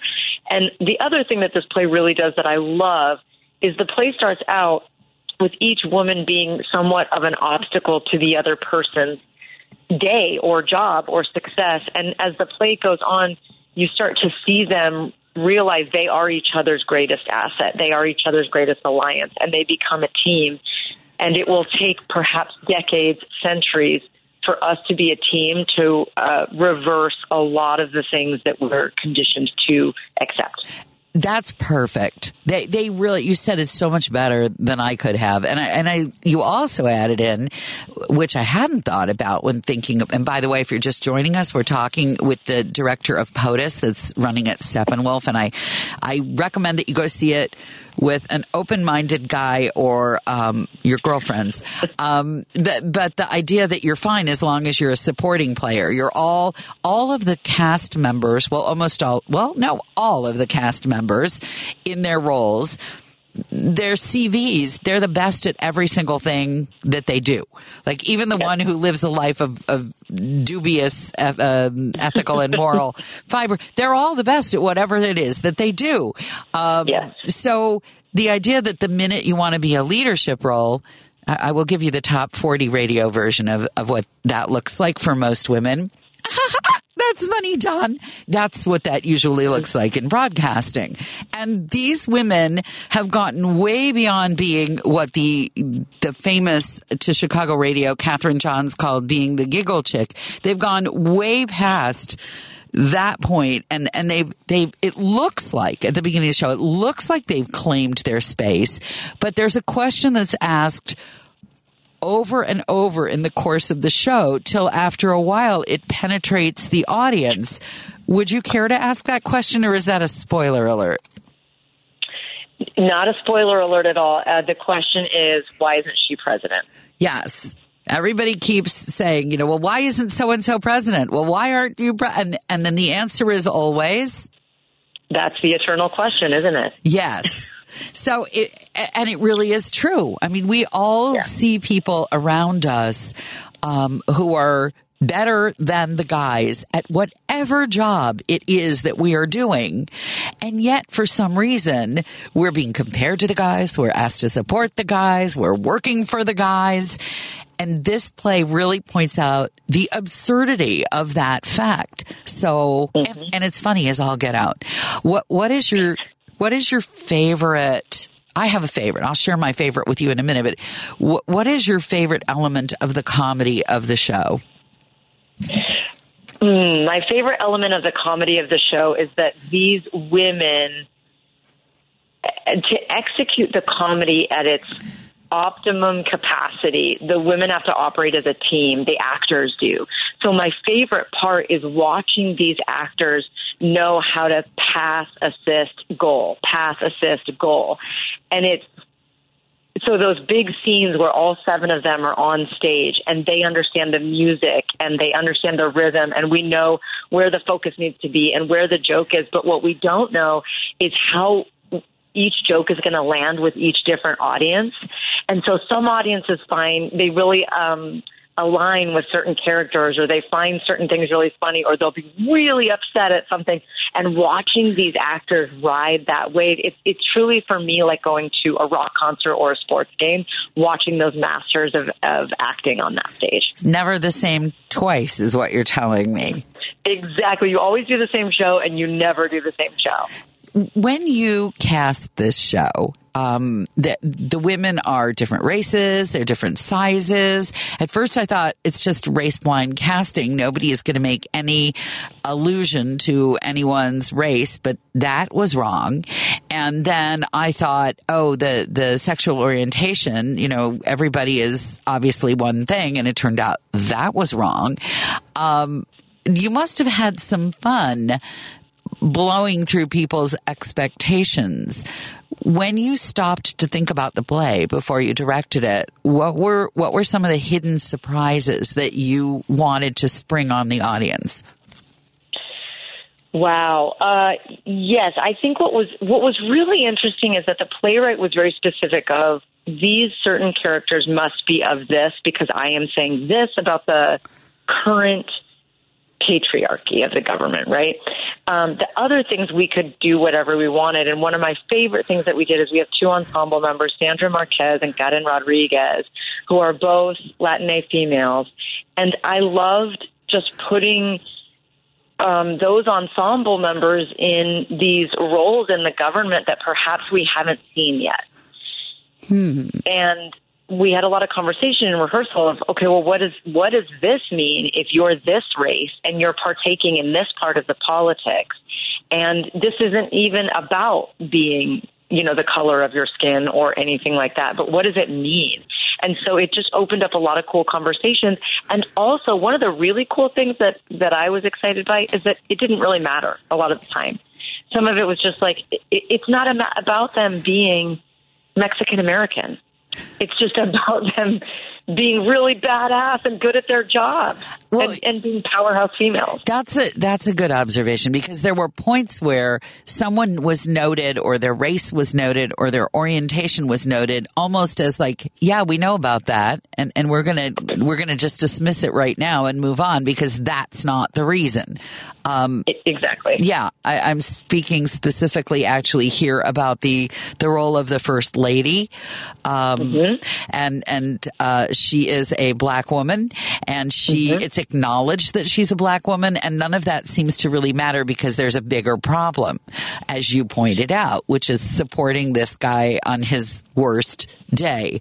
Um, and yet she illustrates so many other stereotypes for first ladies. So it's kind of like it's an unusual bouquet of of attributes how did you speak with your actors about where they were going to focus their this this is your special area that you're pointing out to the audience or didn't you? Or how did how did the process organically come together of of that if that makes yeah, sense? well, It, it absolutely does, and thank you. One of my favorite scenes is actually um, uh, the journalist Celeste M. Cooper, Chris, and Karen Aldridge, who plays the First Lady, are both black.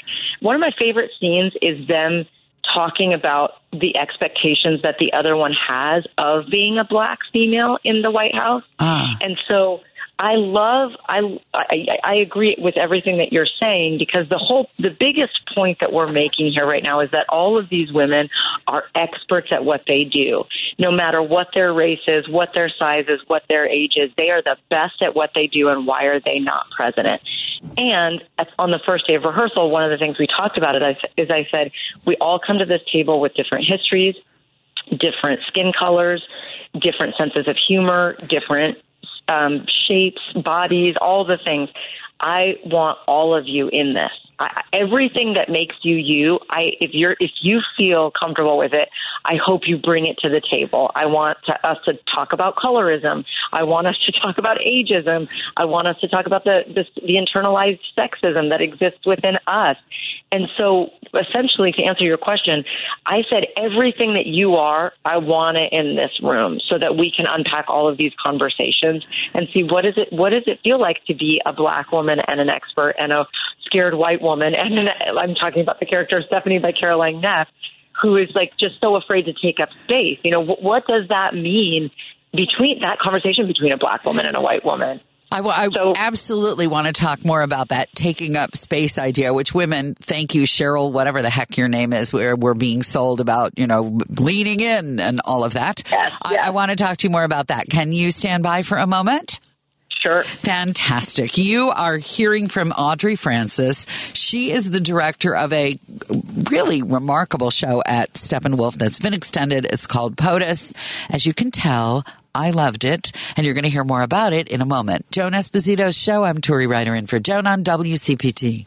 Joan Esposito, live, local, and progressive on WCPT 820.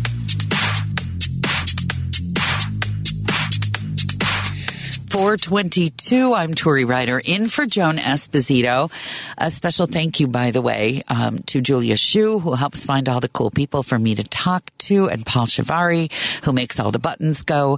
And speaking of making all the buttons go, here's Audrey Francis, again, director at Steppenwolf, director of POTUS. Everything landing on a dime at, at this show. Um, and I just forgot what I was going to ask you. Oh, I know. Taking up space. Uh, taking up space. Thank you so much. Gosh, no wonder you're a director. you can even better at me than me. Um, this whole, they make a a perfect mockery of this thing that women are taught. We need to take up space. And at the same time, of course, we're told we should be skinnier and taller and smaller and, right. and more, you know, speak in a more feminine way and not yell and, but take up space. And I, right. I, I just think that the, the, the conundrum there is, you know, it's just, you really lay it out perfectly. This poor, this poor downtrodden assistant, downtrodden assistant who is stomped upon by just about everybody does her very best to take up space. And she doesn't actually end up taking up space until something goes horrifically wrong. Um, and, and I just, I wanted to ask you about, I'm guessing you would proudly claim the title of feminist. I know I do. Um, yeah. What What do you make of this whole idea that that women are supposed to suddenly take up space, but not? Yeah, it's impossible, right? I feel like. I feel like I hope it's getting better, but I think a lot of women are challenged to have to mitigate failure at every turn from the moment we wake up of what do I wear? Because I want to be comfortable, but I need to look good, and uh, but also I don't feel confident in these shoes, but I should be wearing a heel or you know whatever it is. We had a lot of conversations about the high heels that women have to wear in the oh, White House. Oh, interesting. Do they have to still wear high heels in the White House? No, I don't. I don't think it's a it's any sort of prerequisite, but I do think it's like an unspoken thing, you know, of how you look. And and we had talked to a lot of um, former female White House staffers who said, "Oh yeah, I change my shoes. I have to walk into certain meetings in heels, and then the rest of the day I can wear my." Sneakers, can but I, I, have to. Can I tell you something about that? Yes. I, I worked for a big news organization. I will not name it. And the person who was the the founder of this large news organization, uh, was known to favor high heels. And so the women who worked for him could work in sneakers or flats or for all anybody cared fuzzy bedroom slippers unless he was in the building. And then without being asked or told, all these women would put their comfortable shoes in the bottom drawer of their desks and take out a pair of high heels because that was what he favored and and it was understood. Wow. Yeah. Oh yeah. And and I I couldn't believe it. I'm like, well, screw y'all. I'm wearing boots. That's what I wear. And if you don't like it, you'll end up. You know, that's too bad for you. But um, most people just capitulate when when it comes yeah. to these expectations. It, yeah, yeah. I, it's. I'm, I'm. I'm sorry I interrupted you, but yes. No, no. It's so hard. It's what you're saying. It's so interesting because it's. um we can we have this amazing ability to compartmentalize and to say okay okay if this is what i have to do at this moment i will do that to get to this place right? Everyone says play the game. It's just that the rules that women have to play by are very different and can often be demoralizing physically uncomfortable all these things. And so this thing of take up space it's it's a great notion. It's just so much easier said than done. And what i what I what I find interesting or what I'm trying to do if if I see somebody like that that I'm working with saying actually my job is to make space and say what are you thinking? Every voice here is necessary and valued. So poor Stephanie she's trying to do these power stances throughout the whole thing but you can tell that they're terrifying her but she feels so safe with Harriet the chief of staff so it, it's such, it's such a conundrum. I don't know how women take up space in a in a place that we feel we feel conditioned that there isn't enough space for us. Well, that gives me the opportunity to shift focused a, a, a, little bit and talk about you as a director because that's a space where women are not traditionally welcomed. You want to talk about that?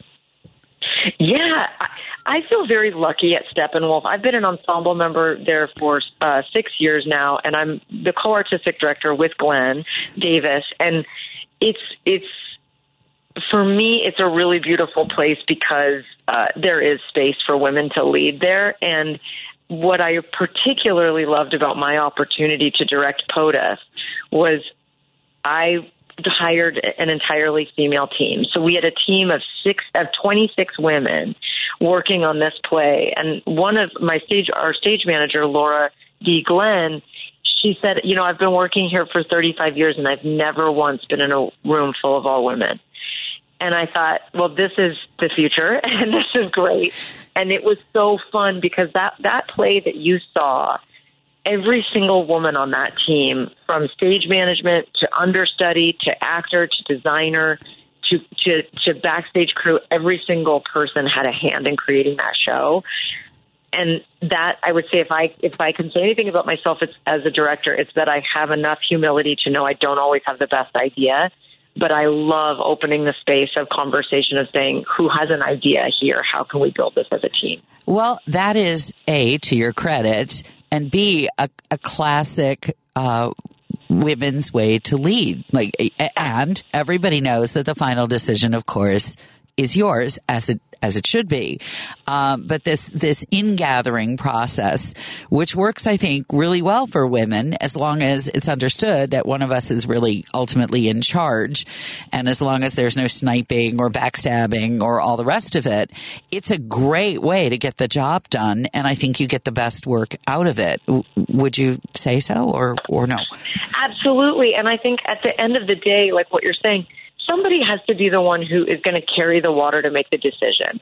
And and that doesn't mean a dictatorship or anything like that, but once we all establish that trust of okay, cool, you know, if Audrey's got our back and she's got just as much at stake as at stake as we do, we'll all contribute and then someone has to make the final decision and that our our team was just so gracious and generous and courageous in that and I'm really proud to be a part of the team. Well, I'm really glad you did the work you did, and thank you for spending half an hour with us. I am I'm going to recommend that show without hesitation to anybody. How long are you running? Till when?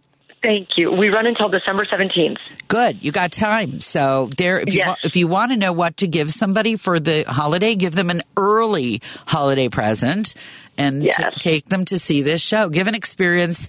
You don't have it cluttering up your attic 10 years from now. Um, tickets to the theater will never end up at a garage sale. I can promise you that. Thank you so much, Audrey Francis. Thank you for being with us. Thank you so much. Thank you for having me. Such a pleasure. It was fun. All right. It is just about 4.30 WCPT Joan Esposito show. I'm Turi Ryder in for Joan, live local and progressive. Joan Esposito, live, local, and progressive on WCPT 820.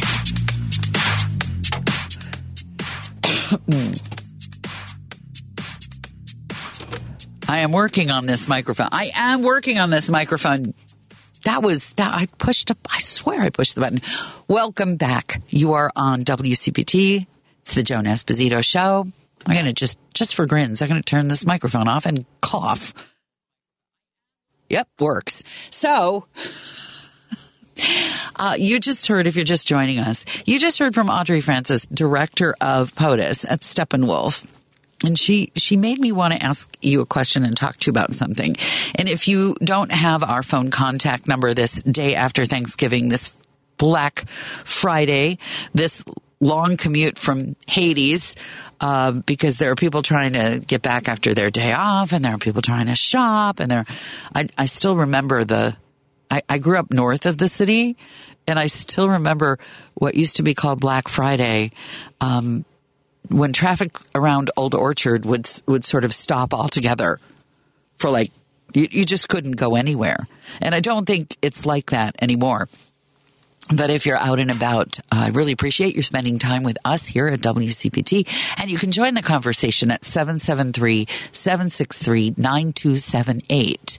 If you were listening to Audrey or if you're just joining us now, the, the question came up about women evolving into different roles than they might have been conditioned to take growing up.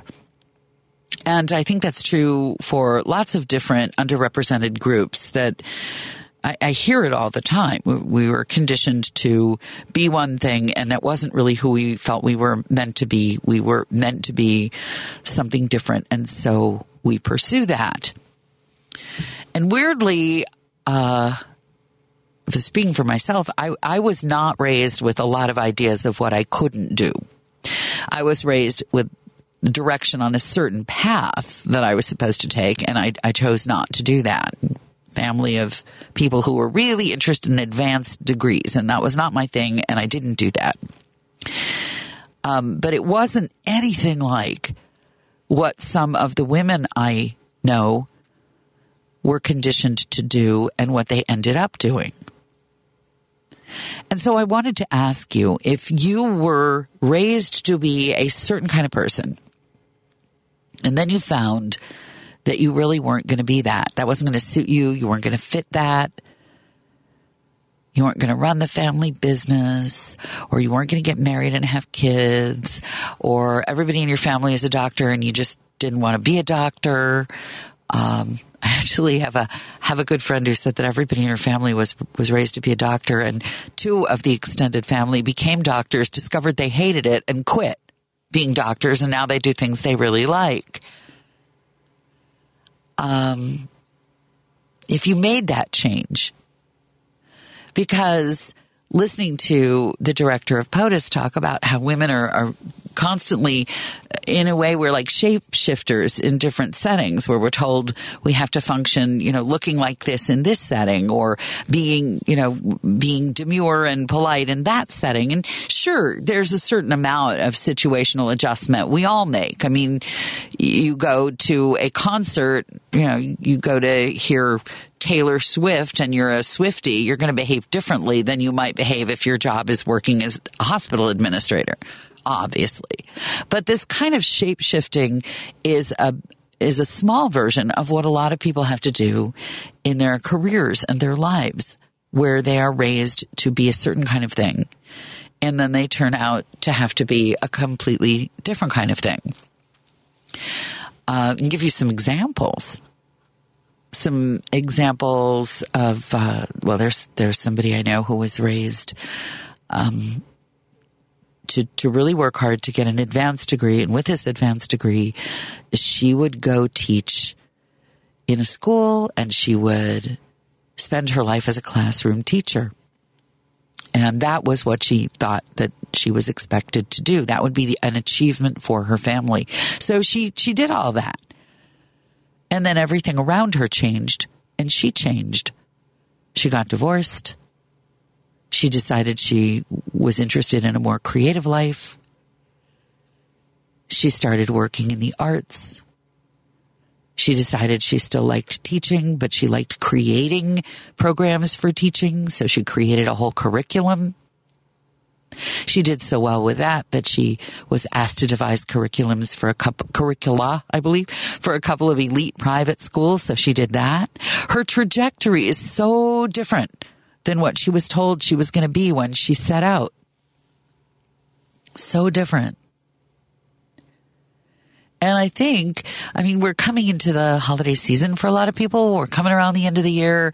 And people are going to start asking you pretty soon, what is your New Year's resolution? Which is a, my opinion, a really ridiculous question. Um, but it is a time for a lot of people for um, introspection. Did I end up or am I on the path that I was launched down from childhood? Am I on the road that was constructed for me? Was I, was I set on this highway or did I choose this path?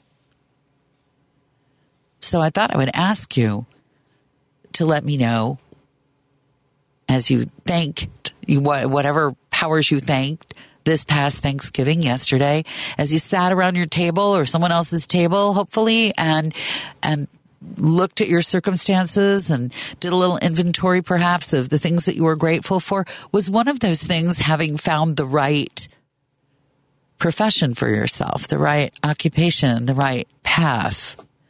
And was that a journey in and of itself? 773-763-WCPT. That's 773-763-9278. I'm Turi with you, Ryder like the truck, in for Joan Esposito. I'll also be in for Edwin Eisendrath tomorrow at 1. And you can find me all over the place, podcasts, socials, just Google my name and put in the thing you're looking for. Amazingly, I do everything but pop out of your computer and land on your desk. Everything but that. It's 20 minutes to 5, WCPT. Joan Esposito, live, local, and progressive on WCPT 820.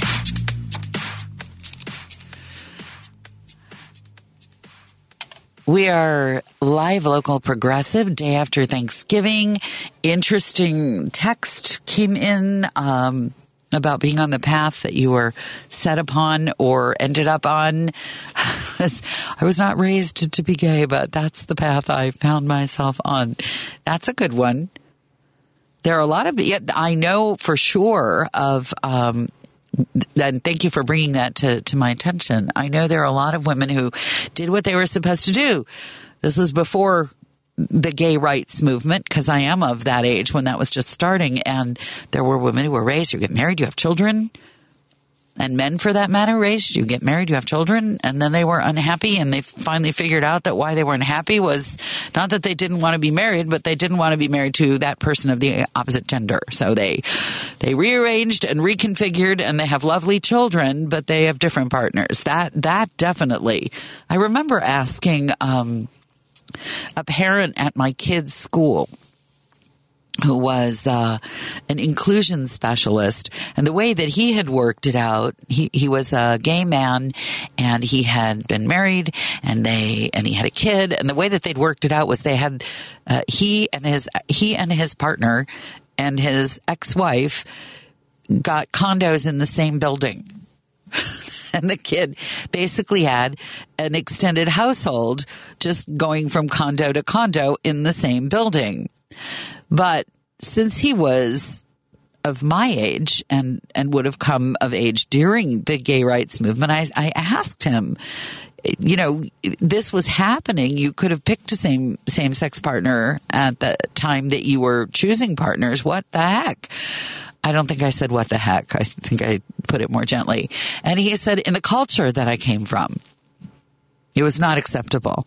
The culture that I came from was steering me to marry a woman and have a family, and I wanted to be welcome within my culture. I've heard that now from several people. There was somebody who was a director of, of a different school my kid was in where all the mothers were like, this is ridiculous. It's pretty clear that this guy is oriented more towards men. Um, we we all sort of the women had a conversation, and basically the conversation boiled down to tick tick tick kaboom. And sure enough, and the the the gentleman who was the principal of the school has been really lovely about talking about his journey and how he came out and I think one of the most bittersweet moments of reading his blog and interview, hearing an interview he did, um, the interviewer asked him, "What what is what did your wife say?" And he said, "Well, she said what any wife would say. What? Why did you marry me?" and and then I had to really be honest about the forces that tried to not just the forces that tried to make me into someone I was not, but because I came from a community where there was only one acceptable path forward to forming a family, and that was to marry someone of the opposite gender and have children with her. I didn't want to lose my community. And I think that's probably true, not just for people who choose different arrangements of their families, but sometimes for people who choose unusual occupations or not to have children. You come into this world, and if you're fortunate, you're part of a community. And if you're fortunate, you're part of a community that supports you. But it's also very possible that your community will have some expectations of you that do not fit you. And that's where things get sticky. Because there's probably another community that's waiting for you and expecting you and will welcome you, but it's very scary to think about what you might lose. Typically, I find you, you lose less than you think you will, but you lose something. I promised you I'd be following the uh, Hamas um, Israel crisis as it unfolds. Um, the the kids are being looked after now. If you were wondering, there was one almost entire family that was taken, including twin daughters. They've been released, the daughters and the mom. Most of the people being released, though, are quite elderly, and it is not clear exactly who is being released from Israeli uh, jails on the Palestinian side, uh, but a spokesman for the government was interviewed on Sky News in what was a very strange interview. I think it was from yesterday, where um, he characterized the people being released as people who had been convicted of violent crimes, stabbings, um, aiding and abetting terrorist acts. But more than that, about these individuals and their lives, we do not yet know. And we're not going to know as much as we had hoped because um, I-24 News is reporting that Hamas uh, has has refused entry to the Red Cross or the Red Crescent to visit the remaining hostages. Israel said that was part of the initial deal, and Hamas is refusing to allow the workers of the ICRC to visit the hostages and evaluate their health condition. Um, that was on a pro Qatari outlet the New Arab, the terrorist group says it's conducting its own assessments and providing those to the ICRC. That's the latest on that. This coming in from the text. And by the way, if you want to participate, here's the number 773 763 9278. That's 763 WCPT. I was a total rebel as a kid. I am female, well, uh, college educated. I wanted to be a publisher who specialized in publishing people who had never been published before. I ended up being a stay at home mom and landed as a synagogue administrator. My dream was solved by a blog on the internet. So cool. that really is cool. So you get to publish people on your blog who've never been published before or yourself. People make stuff work It's amazing. People find a way to make stuff work. I have so many stories of people who are, and maybe it's because I've spent a long time doing talk radio and people will call and tell you their stories. But just if you, I'm, I'm, guessing you haven't heard every show that I've ever hosted here for Joan, but one of the stories that sticks in my mind was when we had the head of women in the trades, the spokesperson for Chicago Women in the Trades on the, station. And I asked her how she came to be doing what she's doing. And she has a degree, I believe, I may have this wrong, but from University of Illinois, I think she said was in social work. And she volunteered and this dovetails with, um, I believe it was Habitat for Humanity she volunteered with. And you may recall that just the day before Thanksgiving, as a tribute to Rosalynn Carter, we had the person who runs Chicago Habitat for Humanity's Restore on the air. Anyway, the woman from, um, from the Chicago Women in the Trades group volunteered to build a house. And what she told me was, I liked building houses better than being a social worker. So I learned to build houses. Paraphrasing here, I learned, I learned a trade. And then I thought, I can help other women learn a trade. And that's how she married her originally designated career as social worker with the thing that she truly ended up loving, which was building. And now she, I loved what she said. She said, I, I go down to the supermarket and, and I hand the card to the cashier if I think she would be a good choice for Chicago women in the trades. You hear that a lot. You know, I set I set out this is what I thought I would do. I was just listening to an interview with Bradley Cooper who uh, said that he was he was taught to dream, you know, not to dream as big as he really wanted to dream. So he dreamed of being an actor, but what he really wanted the whole time he was acting was to be directing. And some of the directors he worked for picked up on that, and so they invited him into the space normally only occupied by the director and other actors who reported would say well what are you doing in the in the cutting room what are, what are you doing in there learning the trade that was his dream. And I will also tell you that um, I have a friend who who is no longer living, but I always think of her on Thanksgiving because I make so many of her recipes. She was a wonderful cook, and she was trained to be a musician and a good one. She finished music training. She was a harpsichordist. She studied at Northwestern. She played as a performer, but what she found she really loved was working with children. So she uh, they used to call her Miss Mara, the music lady. She worked at community music schools creating music programs of motion and music for kids. And she would do anything for a kid if she found that the kid had an interest and an aptitude or even just an interest in music. If that kid didn't have any way to get to a class, she would find a way for that kid to get to a class. If the kid didn't have any money, she worked in Washington DC towards the end of her life. If the kid didn't have money to take classes, she arranged a scholarship.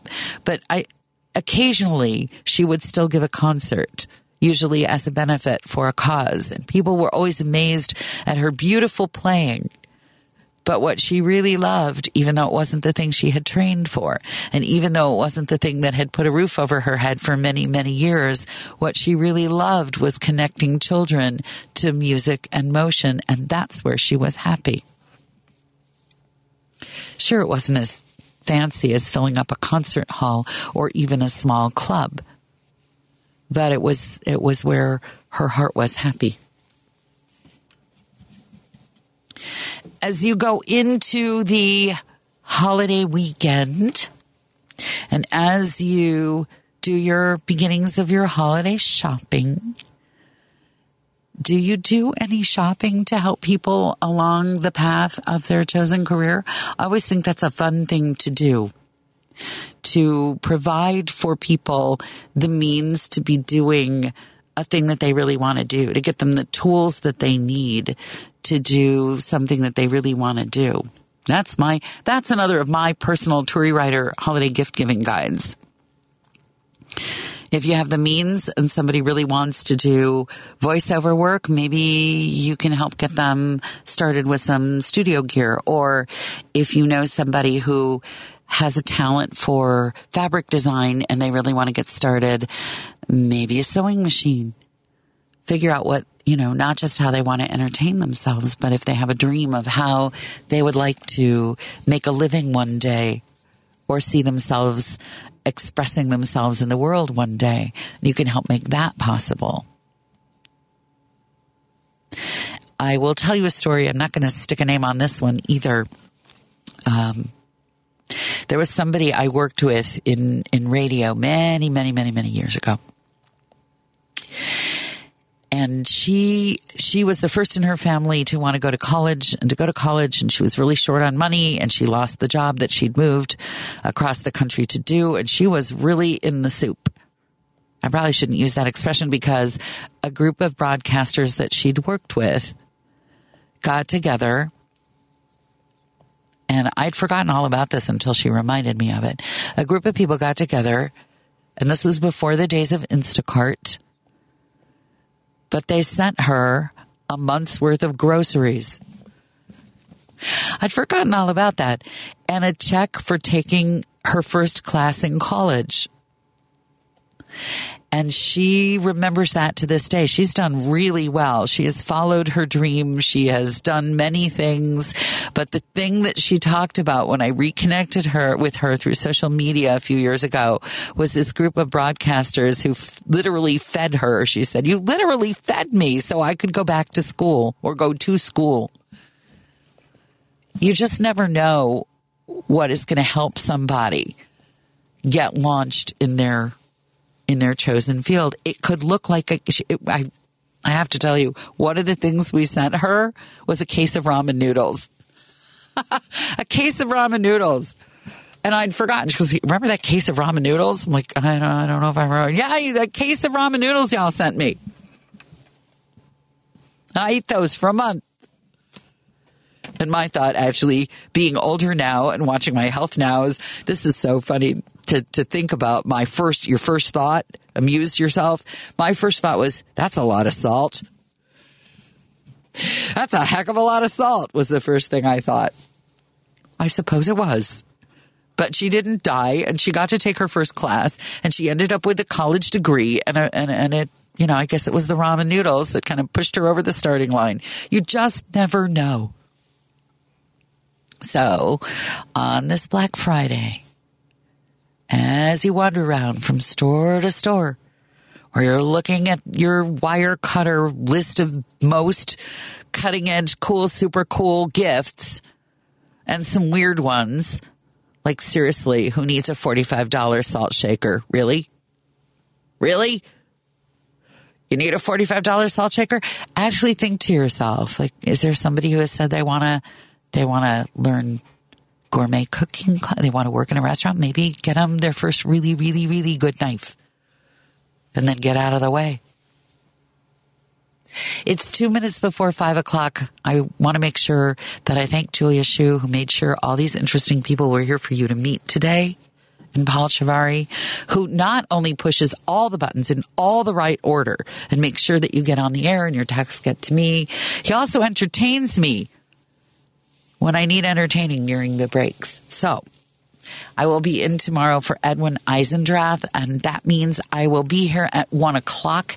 And we have arranged some really um, cool people for you to meet, and you will want to do that. And we'll see you then.